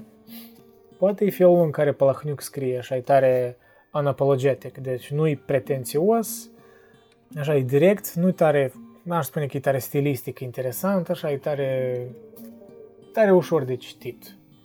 Dar istoria te captivează, știi? Istoria și monologurile, deci sunt interesante, te captivează. Sunt niște, niște tangențe interesante, de exemplu, care eu le-am văzut. Nu știu dacă el le-a avut în vedere, dar e, de exemplu, ceva, știi, filosofii similare, de exemplu, cu Heraclit, care spunea că totul în, în univers uh, se destramă, deci nimic nu este static, deci totul este în flux. Și cum asta tot e o filosofie care îi aparține cumva Fight Club-ului, da? Că toate identitățile, toate frustrările, chiar și viața ta, totul, relațiile, totul, totul se va destrama, știi? Și asta, it's ok, accepted. E, da, un memento mori, un meditează asupra morții.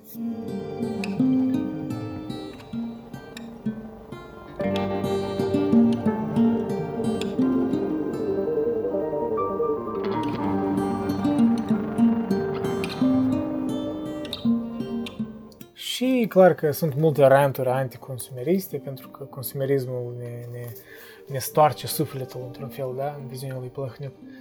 Dacă ce spune într-o, într-un citat, naratorul, citez, îți cumperi un mobil, îți spui, aceasta este ultima canapea de care am nevoie vreodată în viața mea. Uh-huh. Îți cumperi canapeaua, apoi de câțiva ani ești mulțumit că, indiferent de situația în care te vei afla, cel puțin ți-ai rezolvat problema cu canapeaua apoi setul potrivit de ustensile, apoi patul perfect, apoi draperii, covorul, apoi ești prins în cuibul tău minunat și lucrurile pe care le dețineai cândva, acum te dețin. Da? Închei citatul. Ori alt citat. Mulți tineri încearcă să impresioneze lumea și să cumpere prea multe lucruri. Mulți tineri nu știu ce își doresc cu adevărat. Ei cred că vor întreaga lume. Dacă nu știi ce dorești, ajungi cu multe din ceea ce nu dorești. Da, iarăși clișee, parcă, dar sunt adevărată, știi? Pentru că când n-ai direcție, nu-ți îngustezi lumea tu artificial, adică nu decizi ce e tău, ce ai nevoie, de ce ai nevoie, de ce n-ai nevoie, tu ești deschis pentru tot, știi, ca liberalismul ăsta extrem, care ești deschis la toate experiențele, dar dacă ești deschis la totul, atunci inevitabil unele experiențe, unele obiecte în viața ta vor apărea de care tu n-ai nevoie și tu Mm, you will have a cluttered mind, știi? Un fel de, cred că, extrema cealaltă de la minimalism e pur și simplu când ești încărcat cu poverile altora, cu ideile altora, cu obiectele altora, care de fapt tu n-ai nevoie de ele, dar tu vrei să impresionezi pe alții, știi? Adică, ori în genere când nu știi care e părerea ta, nu știi ce îți place, asta apare din oricând din nepăsarea asta, că te lași ghidat de circunstanțe, de, de, de alți oameni, ce cred ei, orică pur și simplu nu ți-ai dezvoltat încrederea în sine pentru că tu nu ai decis singur multe chestii, ori n-ai riscat. Că cum spune Palahniuc, adică dacă nu știi ce dorești, ajungi cu multe din ceea ce nu dorești. Exact. Adică dacă nu știi să selectezi, uh, devii într-un fel uh, extrem de democratic în toate chestiile. N-aș vrea să dezvălui plot twist-ul, da? Pentru că e crucial în carte, um, deși presupun că ați văzut filmul și deja știți, dar n-a să-l spun. Mă rog, citiți ori priviți filmul. Câte încă idei centrale, dacă le-am scăpat vreuna. Cam este, da? Anticonsumerism, lipsa de apartenență în trib, da? La bărbați în special, lipsa de lideri, da? Uh, nihilismul ăsta, da? Depresia asta spirituală, și un fel de anti-self-help. Adică tu, ca să devii ceva, tu trebuie întâi să ajungi în prăpastie, să te distrugi și apoi să construiești din nou. Chiar este un citat care Palahniuc, ori naratorul îl spune. Poate că auto-îmbunătățirea nu este răspunsul, poate că autodistrugerea este răspunsul, da? O idee niciană, iarăși. Un fel de transvaluare a tuturor valorilor de la zero, știi? Și mai este, mai este un moment în, în novelă când îmi pare că ori un personaj, ori naratorul admite că, uite, punctul de maturitate vine atunci când ne dăm seama că poate că nu am avut nevoie de un tată pentru a ne completa, știi? Că este o afirmație parcă provocatoare, dacă la mulți cititori, da, care, nu știu, au trăit fără tată, ori că, uite, poate, poate asta tot e o scuză care ți-o faci, știi, că, of, am trăit fără tată, chiar dacă sună asta tare dur, dar asta, într-un fel, de fapt, îi, iarăși, îi acceptarea de trăi fără Dumnezeu, parcă, da? După moartea lui Dumnezeu, după destrămarea, destrăma, după destrămarea idealurilor cosmosului ordonat, când ne-am dat seama, parcă, post-iluminist, că religia nu ne mai satisface în întregime și nu ne explică toate misterele lumii și în fruntea religiilor iudeo-creștine în principiu era uh, un Dumnezeu care era tare paternal, era ca un tată. Și într-un fel trebuie să, să poate să acceptăm că nu avem nevoie de un tată pentru a ne completa, cum spunea personajul din uh, novelă, da? Și asta poate să fie tangența cu iarăși uh, conștientizarea și acceptarea morții lui Dumnezeu, da? Și asta cam e mesajul, că ești în mare parte responsabil de viața ta, că indiferent de câte scuze îți faci, de că circumstanțele sunt așa, până la urmă tu ești cel care va trăi consecințele și trebuie să iei această conștientizare, acest fapt în serios, chiar foarte în serios, știi? Și asta e momentul în care cartea asta parcă devine serioasă. Ea începe cu satiră, ea începe cu baljocură, autobaljocură, dar ea termină pe o notă serioasă. Și de, de ce îmi pare o carte destul de matură, de fapt? Ori pretinde a, a ne provoca să ne maturizăm, ca bărbați în special, ca băieți. Dar în anumite aspecte, în sens așa mai general, e aplicabil și la fete, poate, știi? Dar eu totuși îl văd ca un mesaj la băieți, știi? Da, cartea asta în principiu e un manifest, știi? Un manifest pentru, pentru tineri, de care mulți din ei aveau nevoie și eu cred că până acum au nevoie și de aceea cartea asta până acum e relevantă și una din favoritele mele, da? Cel puțin anul trecut mi-a, m-a impresionat. Următoarea carte este Regele Lear de William Shakespeare. Este de fapt o antologie cu mai multe piese ale lui. Am citit-o până ce pe Regele Lear și chiar mi-a plăcut destul de mult.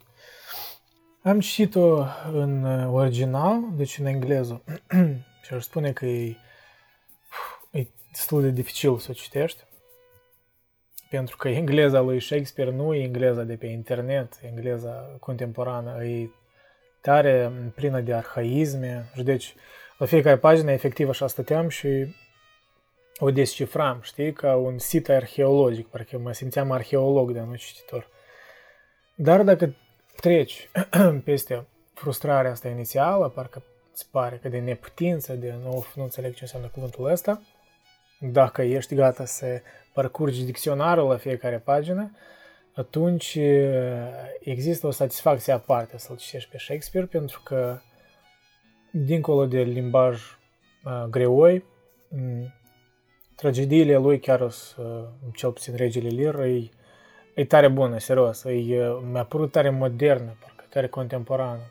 Cel puțin caracterele, dialogurile, dacă să trec peste limbaj, esența dialogurilor era așa tare nu m-am așteptat Shakespeare să fie așa de vioi, așa de uh, vulgar în unele chestii chiar. Am uș uh, să vă explic de ce vulgar, pentru că pentru că părem să chiar mi-am uh, însemnat un citat care vreau să-l citesc. Dacă credeți că știți uh, destule cuvinte cenzurate, deci uh, înjurături, în engleză, credeți-mă, voi nu știți destule, adică Shakespeare era meșter, maestru în, în înjurături. Deci era un, un, o scenă în care, mai scurt, eu, e greu să vă explic toată istoria pentru că atâtea personaje sunt, dar este un personaj, Kent, care îl urăște mai, mai scurt pe Oswald. Uh, Kent era un personaj care a fost alungat de rege la început. N-a fost alungat într-un motiv just, apropo. A fost alungat dintr-un motiv prost, pentru că, nu știu, avea preferințe uh, aiure, regele Lear. Uh, și Oswald e un, uh, un ajutător al, uh, al regelui. Și este o scenă când Kent uh, îl întâlnește pe Oswald și îi, îi spune ce crede despre el. Și vreau să vă citesc în originală, să, să aflați niște cuvinte noi. Deci Oswald nu-l cunoaște pe Kent la început și îl întreabă de unde mă știi, știi? Ori ce crezi că eu sunt? Și Kent îi răspunde A knave, a rascal, an eater of broken meats, a base, proud, shallow, beggarly, three-suited, hundred-pound, filthy, worsted stocking knave, a lily-livered, action-taking, horse and glass-gazing, super-serviceable, finical rogue, one trunk inheriting slave, one that wouldst be a bard in a way of good service, and art nothing but the composition of a knave, beggar, coward, pander, and the son and hire of a mongrel bitch, one whom I will beat into clamorous whining if thou deniest the least syllable of thy addition. Normal, da? Asta doar uh, așa, o gustare mică. Serios, Lily Livered, super serviceable. Ok, horse n-am mai auzit. Mongrel bitch, asta e ceva nou. Wow, adică pf, fascinant. În fine, eu cred că nu e în asta esența regelui Lear, de fapt, istoria e interesantă. E, istoria se centrează în principiu în jurul uh, acelor trei fiice ale lui, lui regelui Lear și fiecare din ele sunt diferite, da? Și au temperament diferit. Și cum atunci era de obicei, cum era obiceiul, regele trebuia să-și găsească, deci toate căsătoriile erau bazate pe înțelegeri, negocieri între țări, între, între împărății, bazate pe teritoriu, deci nu erau bazate pe dragoste numai decât. Și Lir, deci, intră în conflict cu una din, din fiici. Deci, mai scurt, ca să țin așa mai, mai esențial, conflictul, conflictul tragediei E cum și-am spus mai înainte, e ca la tragedii greci, între relații interfamiliale, um, deciziile care sunt influențate de impulsivitatea noastră, de emoții, știi? Și așa, așa și în um, Regele Lir. Deci multe uh, situații în care ajunge Regele Lir, de exemplu că se ceartă cu fica lui uh, Cordelia, uh, e mare parte din cauza încăpățânării lui, ori că nu vrea să cedeze atunci când ar fi mai rațional să cedeze, știi? Și îmi place, de ce îmi place Shakespeare, că fiecare personaj uh, își trăiește consecințele, știi? Și cumva destul de realistic uh, arătat. Chiar dacă e o tragedie, e destul de realistic, înseamnă poate chiar, ok, poate e super dramatică, pentru că uh, nu cred că e spoiler, dar mulți oameni mor în ea, hai să spunem așa. Dar, uh, dar moartea multora are sens într-un fel în lumea asta de tragedie. Deci, vezi cum deciziile fiecăruia îi aduc într-un anumit final, da? Și acest parcă butterfly effect, asta e cumva, îl văd tipic tragediilor greci, da? În care drama e cumva treptat, treptat construită și până îi izbucnește, pur și simplu, îi izbucnește complet la urmă, ori, ori aproape la urmă, știi? Și apare un deznodământ tragic. Și tipic, cred că cunoașteți cel puțin că piesele de teatru ale lui Shakespeare nu se termină de obicei fericit, așa că Asta nu e deloc spoiler, dar nici asta nu se termină fericit. Deci sunt aici niște tangențe și cu um, Oedip al lui Sofocle, pentru că dacă știți povestea lui Oedip, el e orbit, la urmă ori cere să fie orbit, pentru că, nu vreau să-i zvălui tot, dar a făcut o decizie proastă de care nu știa. Și în Regele Lir este un caracter care tot e orbit, și cumva este cu o circunstanță în care orbirea lui afectează însuși uh, istoria, știi, și relațiile între personaje și asta cumva e o, o ironie a sorții. Și în general, motivul de ironie a sorții, asta e tot e tipic tragediilor greci și prezent și în Regele Lir. Nu numai ironia sorții, dar și identități ascunse, oamenii care se prefac să fie uh, ceea ce nu sunt. Deci, de ce mă refer la orbire? Pentru că um, personajul care era orb era Gloucester, unul din, pare mi se, uh, soții, deci unul din uh, conducători, împărația unor regate, unui regat, nu mai țin minte, dar el era unul din soți ai fiicii, uh, fiicilor lui, uh, lui Lear, lui regele Lear. Păi Gloucester avea un, uh, un ajutător, da? Edgar, da, Edgar. Și Gloucester a fost orbit într-un anumit moment, dar înainte să fie orbit, el nu-l aprecia pe Edgar, da? Îl, îl desconsidera, da? Nu, nu, nu, era, nu credea în devotamentul lui Edgar. Dar după ce a fost orbit, el, de fapt, a început să-l aprecieze pe Edgar, neștiind cine e el. Mai scurt, e, și asta e ironia sorții, adică orbirea era însuși, um, l-a ajutat, de fapt, să, de, să nu devină orb. Și în acest sens, ironia aici este că uh, odată ce a devenit orb, a devenit mai rațional, parcă, da? mai, uh, mai just. Da? De fapt, uh, vederea era impedimentul uh, în a raționa corect. Și asta e ironie, știi?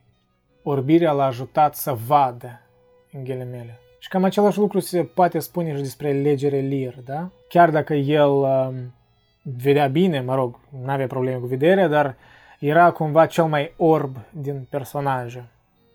Pentru că deciziile lui ajung la un deznodământ tare, deznodământ tare prost și încăpățânarea lui aduce consecințe negative. Și de ce ea e tragedie? Pentru că, până la urmă, știi, nu există nicio rezolvare a tensiunii între membrii familiei, într-un fel, dacă să te gândești, știi? Și asta tot e ceva tipic grecilor. Că, uite, chiar dacă eu accentuam faptul că multe personaje ajung la circumstanțe proaste din cauza deciziilor, nu-i doar din cauza deciziilor, pentru că Shakespeare cumva asta explicit uh, sugerează, ori implicit, implicit sugerează că, că de multe ori, de fapt, e și circumstanțele, știi? Soarta, da? Ori soarta. Adică nu-i doar deciziile, e și soarta. Și asta e, asta e comedie, parcă, asta e ironie în unele momente. Dar, per general, cred că e tragedie până la urmă, știi? O tragedie poate,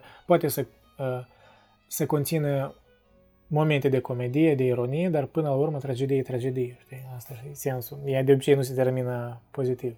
Dar ea, știi, întruchipează niște chestii umane despre noi, care sunt evident exagerate pentru efectul tragediei, pentru că așa tragediile este exagerată, dar în ele ne regăsim, în unele personaje ne regăsim, în unele situații și cumva, prin însă și istoria sa, ne învață cum să nu fim, ori cum să fim. Știi, tot are o morală anumită.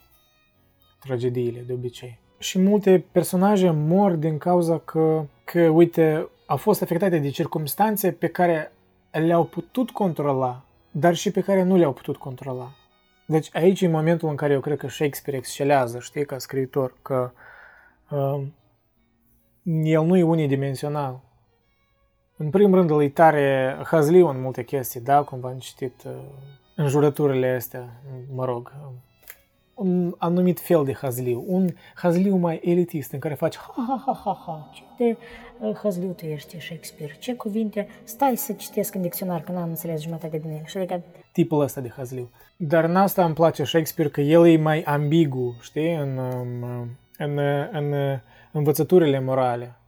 Poate prin asta el se desprinde de greci, că el nu e chiar atât de uh, alb-negru. Că știi că, în diferență cum interpretez uh, această tragedie, poți spune că, băi, da, da, regele Lir a fost cam prostănac, dar nu totul, a fost, nu totul a fost sub controlul lui, știi? Și poate mai mult circumstanțele proaste uh, i-a adus pe toți în această situație.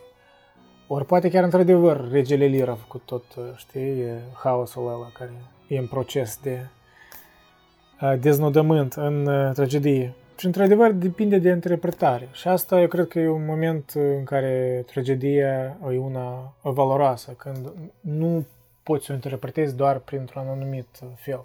Și cum eu am încheiat uh, frumos, îmi pare mie, în recenzia care am scris-o, frumos pentru că acum nu-mi vin idei mai bune să o închei uh, normal, dar că acum am scris.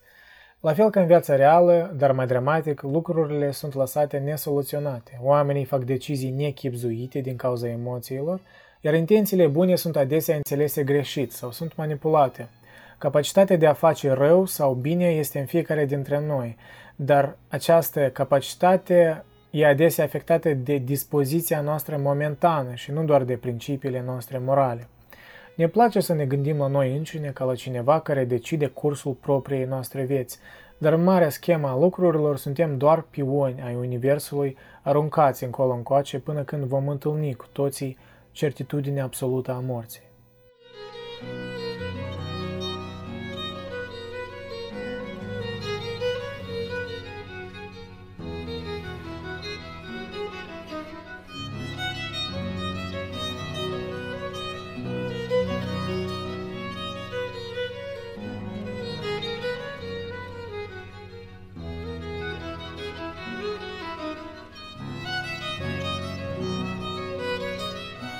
Da, cred că e de ajuns pentru această carte. Următoarea carte, iarăși nu am în Kindle, dar nici în format fizic, dar am în formatul ăsta digital, Adobe Digital Editions, care am luat-o, deci am cumpărat-o, pare mi se de pe cărturești ori humanitos.ro și, în fine, am citit un PDF, uh, Roata plăcerilor, de Valeriu Gergel despre care am făcut și un video uh, și am scris și recenzia în newsletter. Pentru mine a fost descoperire uh, Gergel, în genere, uh, acest, uh, acest domn, profesor la, da, profesor la, um, de filosofie la Universitatea Alexandru Ioan Cuza din Iași. Deși nu știu dacă încă este profesor, dar cel puțin era în trecut. Și mi-a plăcut mult el uh, a fost o descoperire pentru mine, plăcută, așa din accident. Un autor tare ironic, uh, citeț, uh, poate fi și serios, dar și glumeț, știi? Și combină ambele sentimente, ambele stări, într-un mod în care nu devine redundant, știi? Cel puțin pentru ceea ce îmi place mie. Și n-aș vrea prea mult să vorbesc despre el, pentru că deja am vorbit într-un video aparte, dar cred că voi cita câteva citate eh, care mi-au părut mai interesante. Eh, Roata plăcerilor, de ce n-au iubit unii înțelepți cărțile, e un fel de îi omagiu citirii, e omagiu cărților, dar e, e și, și o discuție, un dialog.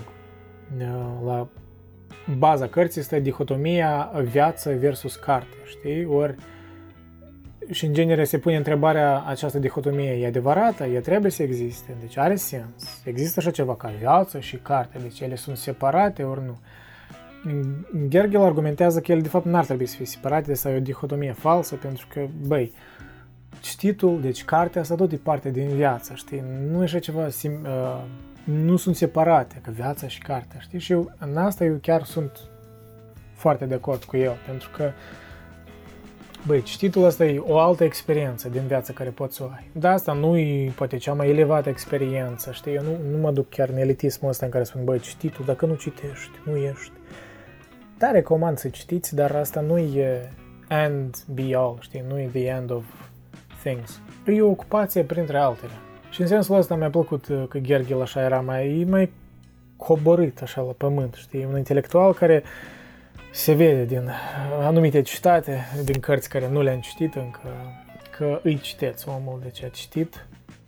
Știe multă latină și din păcate uh, scrie de multe ori în latină și nu scrie notițe, deci eu trebuie să ori să-mi imaginez, uh, să traduc singur, uh, fără să știu de fapt ce înseamnă asta, dar și cumva da, sunt forțat în, în situația în care trebuie să să mă uit la fiecare a treia pagină uh, fraze latine pe Google, dar asta e interesant, asta e o experiență care tot m-a forțat o leacă să mai învăț ceva în latină. Da, dar uite, acest conflict, da, parcă aparent între oamenii livrești, oamenii cărții cu oamenii uh, vieții vii, uh, cum o numește Gergel, uh, apare, eu cred, din, uh, știi, motivul că oamenii vor să-și confirme credințele proprii, vor să-și confirme stilul lor de viață.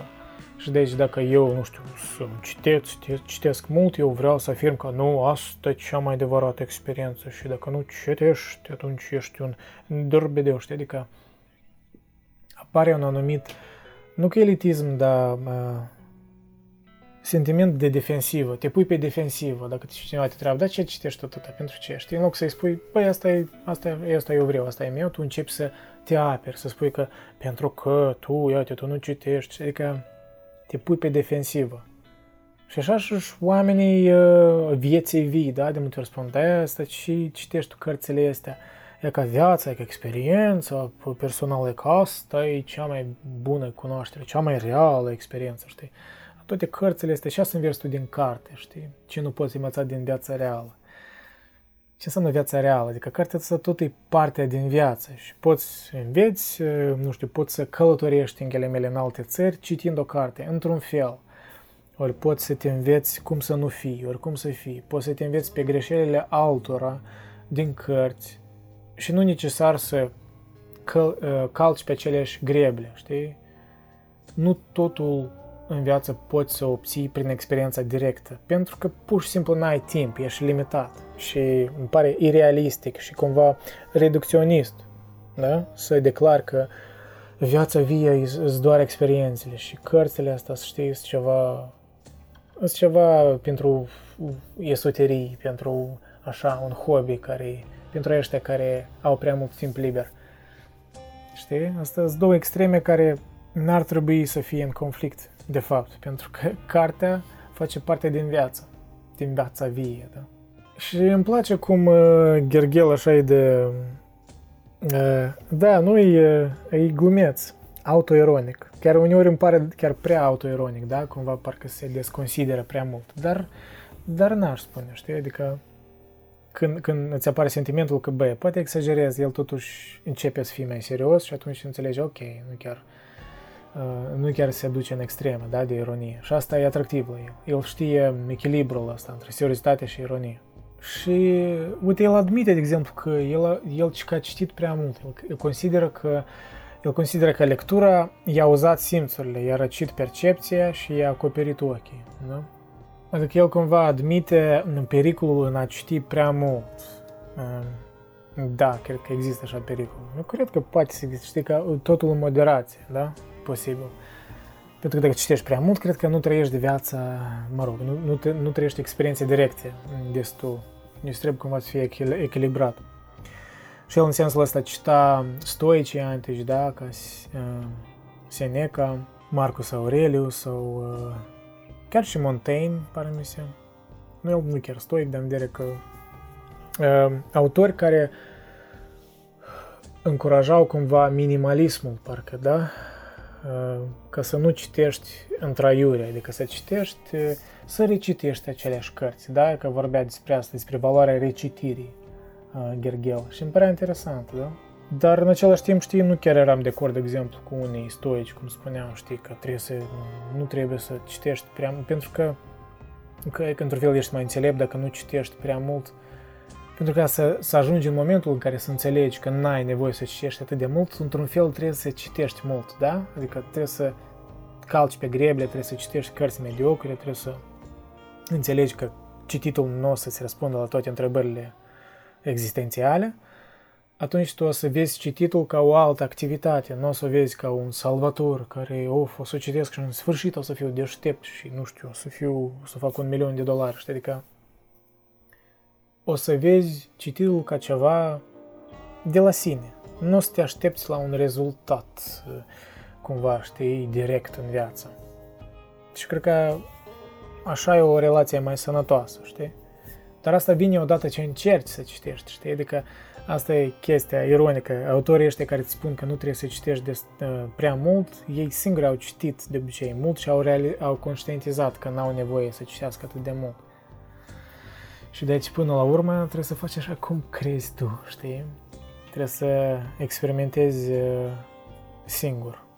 Și mai sunt alte chestii care îmi place la Gergel. Deci, uh, ideea că, uite, trebuie să te debarasezi de sacralitatea cărților. Trebuie să te debarasezi de ideea asta că cărțile e ceva sfânt, e, nu trebuie să, nu știu, să măzgălești o carte, știi? Nu, din contra, fă notițe, știi, măzgălești-o, rugă-mă într-un fel. Și eu m-am identificat cu asta pentru că eu tot așa citesc cărțile. Mie, ok, depinde.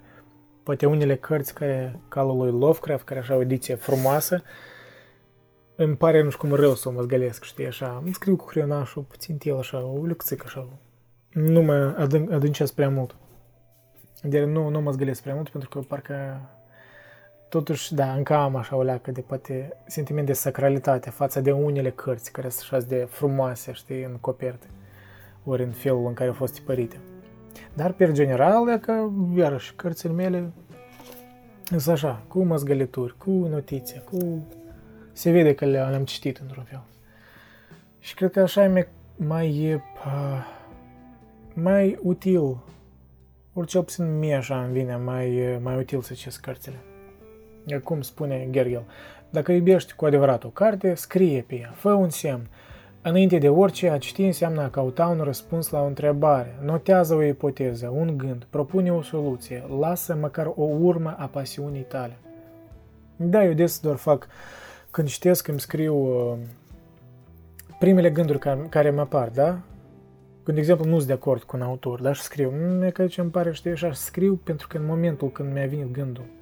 Că de multe ori îți vine un gând și după asta îl scapi, știi? Și da, în sensul ăsta eu am multe așa gânduri, știi, ori conversații singur cu mine, știi, dialoguri în cărți în care scriu singur cu mine, dezbat ideile mele, știi, adică e bizar, uneori nu mi-ajunge loc și așa desenez împrejur la text. Arată destul de oribil uneori, dar în fine. Și Gergel mai adaugă în privința la asta.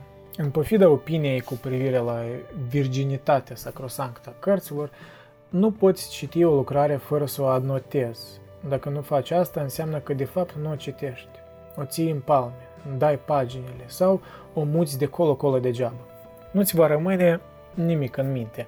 Citești ca să scrii o altă carte, cartea ta, și scrii ca să pricepi, și mai scrii ca să-ți exprimi sinele. Nu spun primul.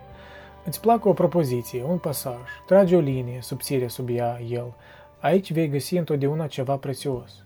Îți vine un gând neașteptat de profund, te miri tu însuți de profunzimea lui, dar trebuie să străbați lucrarea mai departe, nu te poți opri din lectură. Dacă nu-ți rezumi imediat gândul, riști totuși să, să-l pierzi. E mult mai ușor să uiți decât să ții minte. Da. Da, e ca cumva citind cartea asta lui, m-a încurajat și mai mult să, chiar și mai mult să-mi fac notițe în cărți, să, să-mi scriu gândurile, să nu mă jenez de asta, da? Și mi-a devenit cumva un habit așa, obișnuit. Mereu fac asta, deci aproape în toate cărțile. Și mai sunt alte chestii, da? Gergel vorbește de ce noi citim, da? Adică tot legat de citit uh, și citează diferiți autori care își spun părerea lor de ce îi citesc, da? Adică Montaigne spune că el citește pentru a se amuza. Flaubert spune că pentru a trăi, pur și simplu. Marcel Proust crede că citim pentru a învăța să privim și să vedem lumea din jur, pentru a căpăta energia și imboldul de a gândi cu mintea noastră, pentru a ne apuca de scris. Danzig spune că e pentru a înțelege lumea și pe noi înșine. Și motivul uh, meu preferat, notat de Harold Bloom, cu care eu mă identific mai mult, uh, pentru a căuta și a trăi o plăcere dificilă, pentru a ne înnoi eu, pentru a ne lărgi sinele. Și chiar și Gergel uh, pare mi se menționase ceva de tipul că uh, plăcerea dificilă e consecința dificultății rezolvate, da? Și asta e un gând tare, tare simplu, dar tare profund, îmi pare. Dar uite, e interesant că pe Gergel nu îl satisface nicio sugestie, ci că, ci că niciuna nu întrechipează de ce el citește. Rămân cu impresia că niciun argument nu este destul de puternic pentru a justifica lectura. Adevărat este că și niciun argument nu pare suficient de puternic pentru a o interzice. Da? Adică cumva până la urmă el rămâne agnostic, da? Nici nu spune că, băi, trebuie să citești pentru că tu, tu, tu, tu, tu. Dar nici nu poate spune de ce nu trebuie să citești. Știi? Până la urmă, it's up to you. Cât de important e cititul în viața ta, cât de neimportant. Măzgălești tu cartea ori nu, știi? Că... Da, rămâne agnostic, dar uh, nu-și ascunde preferințele, știi? Nu rămâne pur și simplu neutru. Asta e chestia. Și cum aia este un citat care cumva întruchipează um, ideea esențială în cărți, aș spune. Și el cumva se referă la ăștia, la, la, la minimaliștii ăștia, la stoici, da? Care cumva citeau mai selectiv. Ca Seneca și Marcus Aurelius și alți autori ca Immanuel Kant, citez, toți trei au folosit cărțile, dar nu s-au lăsat folosiți de ele. Au procedat cu fereală, gingaș, N-au văzut în carte ca Borges mai târziu un obiect sacru, stâlpul și temelia vieții omenești. Toți trei au scris lucrări prețuite și azi. În schimb, toți trei ne avertizează că lectura de pură plăcere este o frivolitate, un moft. Cititul excesiv nu te lasă să fii tu însuți, te clintește din sine, te alienează. Aș remarca faptul capital că niciunul dintre ei nu pune experiența vieții mai presus de lecturi. Gânditorii sugerează o contradicție slabă, inclusivă, doar între cărți și gândire. Ei văd silogismul, reflexia, raționamentul, prin analogie, mai presus de orice. Despre viața, viața nu spun deocamdată nimic, nu îi ridică elogii, par dezgustați de ea. În consecință, cine străbate prea multe cărți nici nu apucă să gândească și se usucă. Dacă n-a reflectat cât de cât, a trăit aproape degeaba. Închid citatul. Da, adică ideea asta că tu poți citi cumva mult, dar tu poți citi pasiv. Tu dacă nu reflecti singur, cu propria gândire, cu propriile păreri asupra ceea ce citești, atunci, într-un fel, cititul ăsta e irosit, pentru că tu nu ai adăugat ceva uh, în tine, ori tu n-ai scos ceva în tine și n-ai cioplit, da? Tu nu ți-ai cioplit armele tale de argumentare, ori nu ți-ai cioplit gândirea. Nu? Deci ai, ai a trecut ca prin vânt, știi, cărțile. Și de aceea cred că e important să faci notițe, da? Asta tot îi contribuie la fortificarea ideilor, la argumentare, la propunerea contraargumentelor. În genere, sfaturile care le-a, le dat Gergel sunt tare utile, eu cred că, și poate chiar uh, contra-intuitive pentru mulți, da? Cumva, nu chiar tradiționale, dar îmi plac. Aș un citat la urmă care tot în recenzie îl scrisem, cu care mă identific pentru că la moment sunt conjurat de multe cărți pe care nu le-am citit încă. Tot ce spune Gergel. Samuel Johnson a spus odată că nici un alt loc de pe pământ nu trezește mai multă deznădejde și mai multă zădărnicie decât biblioteca, iar lectura unui catalog cu mii de titluri și autori devine obligatoriu o lecție de umilință. Da, da. O lecție de umilință, să înțelegi că tu pur și simplu ești incapabil să citești toate, toate cărțile care ți le-ai fi dorit în viață, cred că nu știu. De ce trebuie să fii poate și selectiv în ce citești, da? Nu, cite, nu citește totul. Și nu te jena să nu finisezi cărțile, da? E că asta e tot chestia cu sacralitatea. Ok, ai citit o carte, ai citit o jumătate, ai citit poate chiar 10% și spui că, băi, simt că e pierdere de timp. It's ok, it's fine, nu citi, știi? Adică de ce tu trebuie să te forțezi? Ori dacă ai pierdut interesul față de o carte și ok, poate să o citești mai târziu, e normal să începi altă carte, dar eu consider cel puțin. Eu mereu citesc vreo, nu știu, vreo 4-5 cărți deodată, adică cu întreruperi, știi? Adică o citesc pe altă, până pe altă, care poate suna sporadic, dar în cazul meu asta lucrează, pentru că la mine și mintea așa e tare împărțită în multe direcții, dar și cumva de multe ori ni se creau asociații între cărți, pentru că citeam poate diferite cărți, dar care au uh, au ceva în comun, au tematici comune, da? Și cream niște tangențe care, dacă le citeam aceste cărți în izolare, nu era să-mi apară aceste tangențe, știi? Cel puțin așa intuiesc. Și asta e fascinant, știi? Da, știi, lectura nu e ceva sacru. Trebuie să-ți creezi metoda ta. Poate ceea ce ți-am, ți-am spus, orice ce Gergel îți spune, nu numai decât stilul tău de a citi și asta e fain. Poți să citești cum tu vrei. Și asta e frumosul cititului și asta e și frumosul filosofiei, de exemplu, că poți să începi de la orice filosof vrei. Ok, poate nu de la Hegel de dată ori de la Kant, pentru că trebuie să știi cei precedenți ca să înțelegi pe ei. Da, există și filosofi. Dar, pe general, tu poți să începi, da, de unde vrei tu. Așa eu consider. Că nu e necesar să începi cronologic.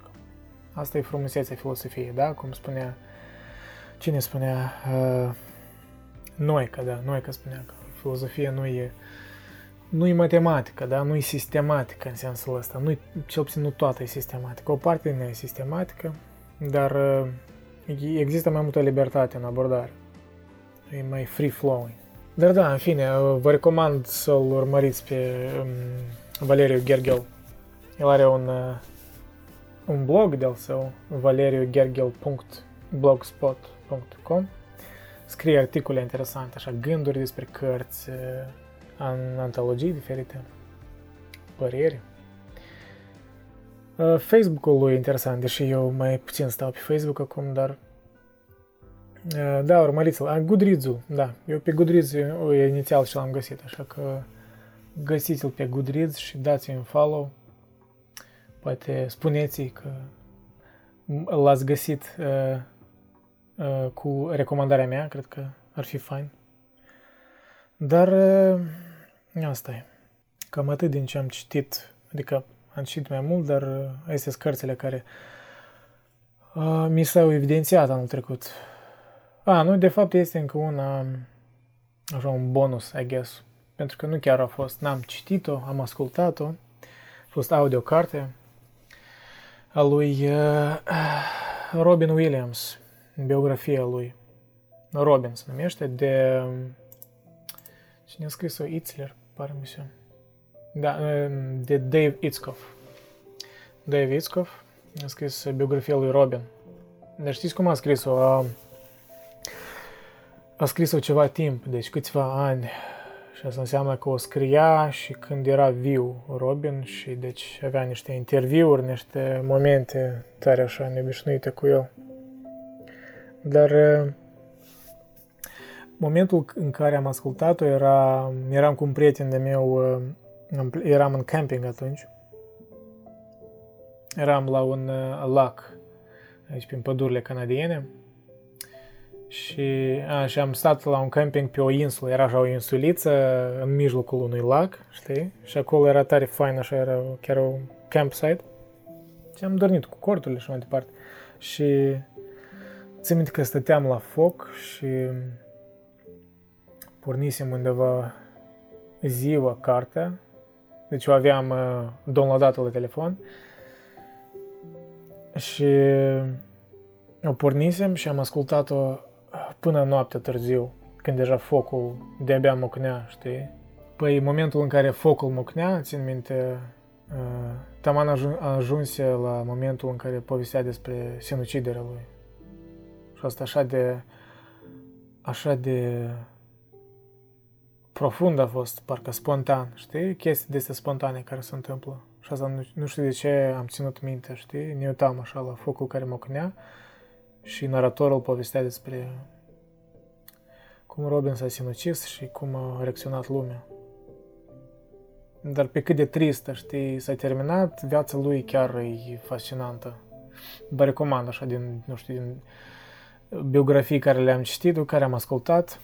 Apropo, eu dacă ascult cărți, de obicei ascult ca autobiografii, ori biografii, ori de obicei non-ficțiune. Ficțiunea nu pot asculta, nu știu cum e straniu. Dar iată din uh, biografii care le-am ascultat, asta lui Robin cea mai faină.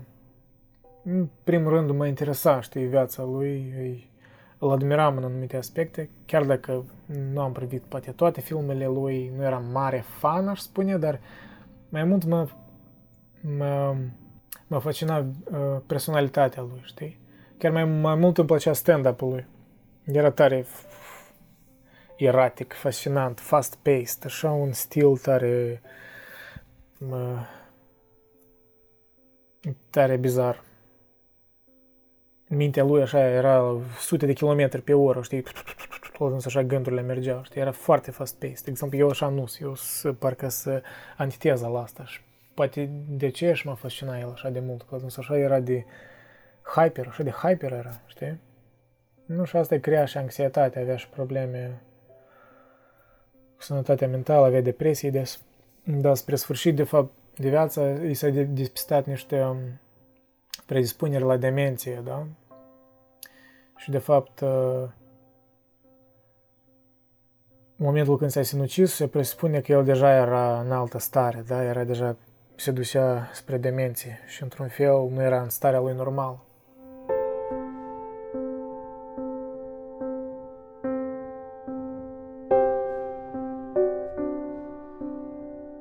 Dar uh, privind la viața lui Robin și ascultând în special cartea asta, știi, înțelegi că el cumva era ca un extraterestru. E tipul de om care uh, avea curajul să, să facă ceva lui, să se ducă împotriva curentului, să persevereze în ciuda, știi, dificultăților. Pentru că stand-up-ul, de exemplu, e un, o profesie tare dură, pentru că tu trebuie vreun deceniu pur și simplu să se duci în bar, în bar, când ai un public, știi, să, să crești de la zero.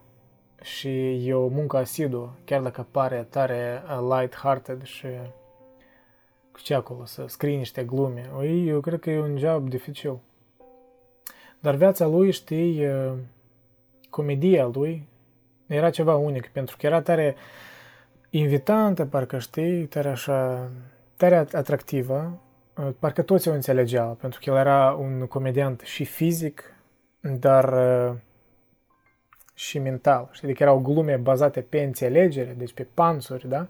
Dar era și fizic, adică fel cum el vorbea, uh, mimicile care le făcea, glasurile, schimonosirele, tempoul super rapid. Era, făcea parte din comedie, dar în același timp, știi, asta mi s-a întipărit ascultând biografia lui, că el cumva parcă ținea distanța, știi, față de oameni. Parcă nimeni până la urmă nu l-a cunoscut cu adevărat. Și asta, știi, așa, parcă m-a întristat într-un anumit fel, pentru că parcă el nu s-a descătușat pe deplin, pe cât de paradoxal asta nu ar suna.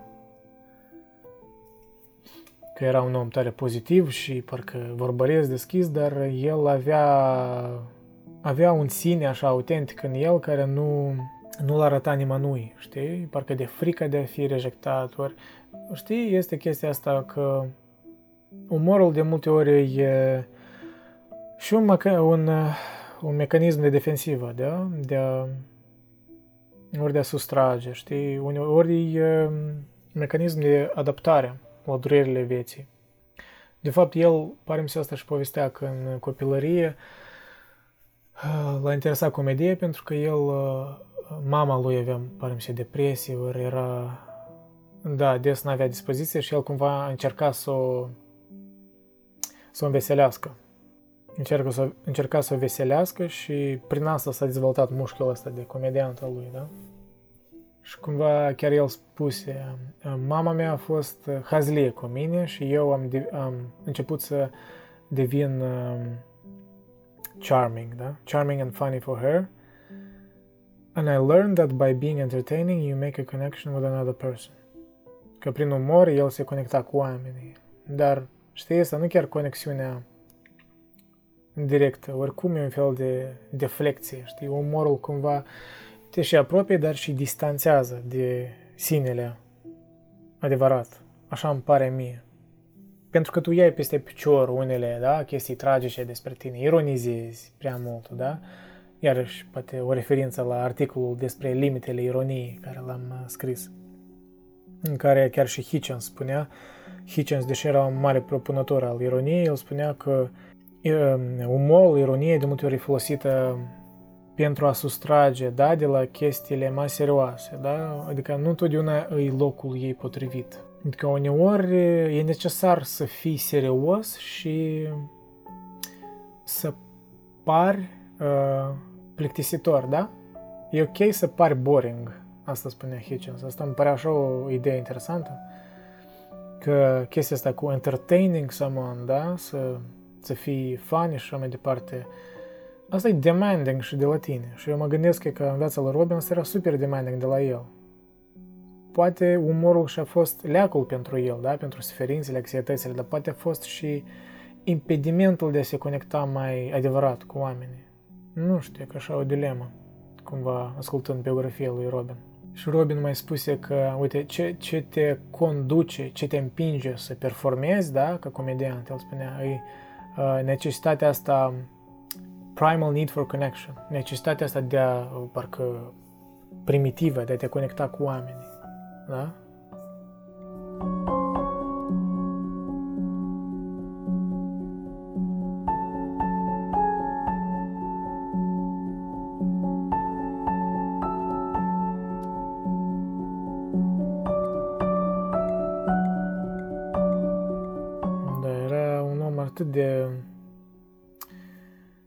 Atât de neobișnuit, dar în același timp atât de obișnuit în unele chestii, în sens că până la urmă voia aceleași chestii, ca și orice om, conexiunea umană, dragostea, știi, înțelegerea.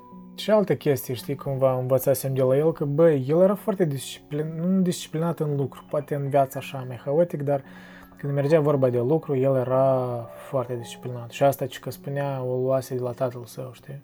Și viața lui personal era cam așa, tare întortocheată, pentru că a avut mai multe căsătorii, deci nu prea, n-a avut nimic permanent, parcă, da? Și mi-a plăcut aici cum a închis cumva, cum a conchis naratorul Dave Iskov, cum a conchis viața lui Robin. It was how Robin had been taught to live since childhood. Nothing is permanent. Transition is constant. Da? Iarăși Heraclit. Totul e flux. Nimic nu constant. Anywhere can be home, anyone can be family, and you can always start over again in new places with new people. Though it might seem a strange, even insensitive attitude to some, it reflected the essential way Robin saw the world. Reality was a medium that he could shape and manipulate, not some fixed and rigid thing. The temperament that made him spontaneous and capable of astonishing comic insight also made him unconcerned with traditional boundaries and accepted norms. Robin was a genius, and genius doesn't produce normal men next, door who are good family men and look after their wives and children. Genius requires its own way of looking at and living in the world, and it, it isn't always compatible with conventional ways of living. Aici e momentul în care nu prea de acord cu autorul, știi? Ideea asta că face o cauzalitate între geniu și uh, stereotipul ăsta de un geniu care nu e bun în relații, care nu e bun în, în, uh, în viața asta cotidiană, știi? Nu cred că asta e mai decât adevărat. Poate asta e tendința, dar asta nu înseamnă că asta e unica cale. Mm. Pentru că sunt și excepții și cam multe excepții, dacă te gândești. Dar în același timp, voi ați putea argumenta că, băi, Andrei, nu, știi, este este o nebunie în genii, știi? Este o nebunie care nu-i e percepută în public, în oameni, doar după ce acea nebunie e procesată deja și cumva e filtrată prin filtrele sociale și e prezentată, da? Dar de fapt nebunia asta în capul unui geniu e atât de nebunatică că nici nu o poți explica, da? Ori pare o schizofrenie totală, da? Pentru unii, dacă ai prezenta-o în um, forma sa originală. Pentru că genii, într-un fel, să... După definiție, pe de-o parte, parcă sunt oameni singuratici, pentru că ei se desprind de oamenii normali, în ghilimele ori oamenii care nu au nimic care se evidențiază, da? Și însuși genialitatea cumva presupune singurătatea. Te-ai gândi. Dar nu știu, asta poate e o gândire greșită. Poate, poate nu e cause and effect, știi? Pur și simplu corelație. Dar una poate exista fără alta, da? Tu poți fi un om decent și conectat cu lumea normală, cotidiană și în același timp, da, mă rog, să fii geniu. Eu cred că genialitatea în genere e o chestie tare uh, misterioasă pentru că ea nu depinde doar de efortul tău. Depinde și de genetică, depinde și de circunstanțe, deci nu totul e doar după efortul tău. Dar în fine, adică Robin clar că nu era un om normal în toate în toate sensurile acestui cuvânt, pentru că era un extraterestru în anumite uh, aspecte. Dar în același timp, știi, vrea să fie înțeles uh, de oamenii normali. Era parcă... Poate asta și îl înstrăina mai mult, uh, că era geniu, cum și Robin uh, spuse la urmă. Credeam înainte că cel mai rău lucru în viață e să termini să fii singur. Nu e. Cel mai rău lucru în viață e să termini să fii cu oamenii care te fac să te simți singur. Da, iarăși, întrucându-ne la noi că, da, că singurătatea are o valoare. Trebuie să știi cum să o utilizezi. Și întorcându-ne la Gergel, poate știi, nicio extremă nu-i bună. Trebuie să fii mai echilibrat, mai agnostic în viață. Nu, nu știu dacă trebuie, dar cumva parcă cel puțin mie așa îmi vine mai, mai sănătos să fiu mai agnostic în multe chestii. Să admit că nu știu multe lucruri, da? Să admit că sunt căutare. Dar să fiu cert în chestiile care le-am ales, care le-am decis că să ale mele. Care le-am decis că cumva fac parte din identitatea mea uh, din prezent. Da, cam asta. Poate s-a terminat acest video așa mai dramatic cumva, mai, dar așa era viața lui Robin, cumva. Vrei, nu vrei, te întristezi puțin, pentru că e trist că așa om a plecat așa de vreme. Cam astea sunt cărțile care m-au afectat cumva anul trecut, ori cu care m-am identificat mai mult, care m-au pus pe gânduri mai mult. Și cam majoritatea din toate vă le, le recomand să le citiți, ori să le ascultați, ori să le, nu știu, în ce format, poate peste vreo 30 de ani va fi nu știu, un fel de virtual reality box, și nu știu ce mai înseamnă și asta. Să simți o carte.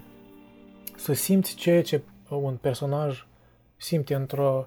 Oh, Doamne, nu, nu, nu, nu, nu, asta ar fi, oh, asta ar fi sufocant.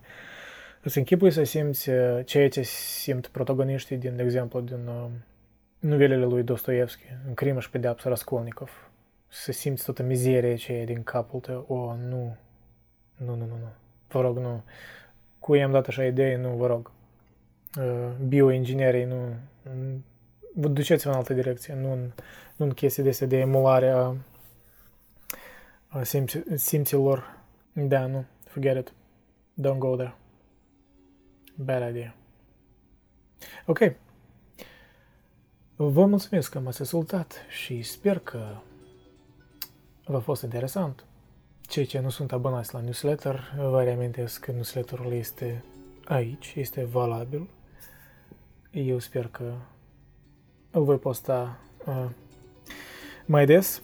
Nu o să presupune că ar trebui să citesc mai mult. Dar asta e.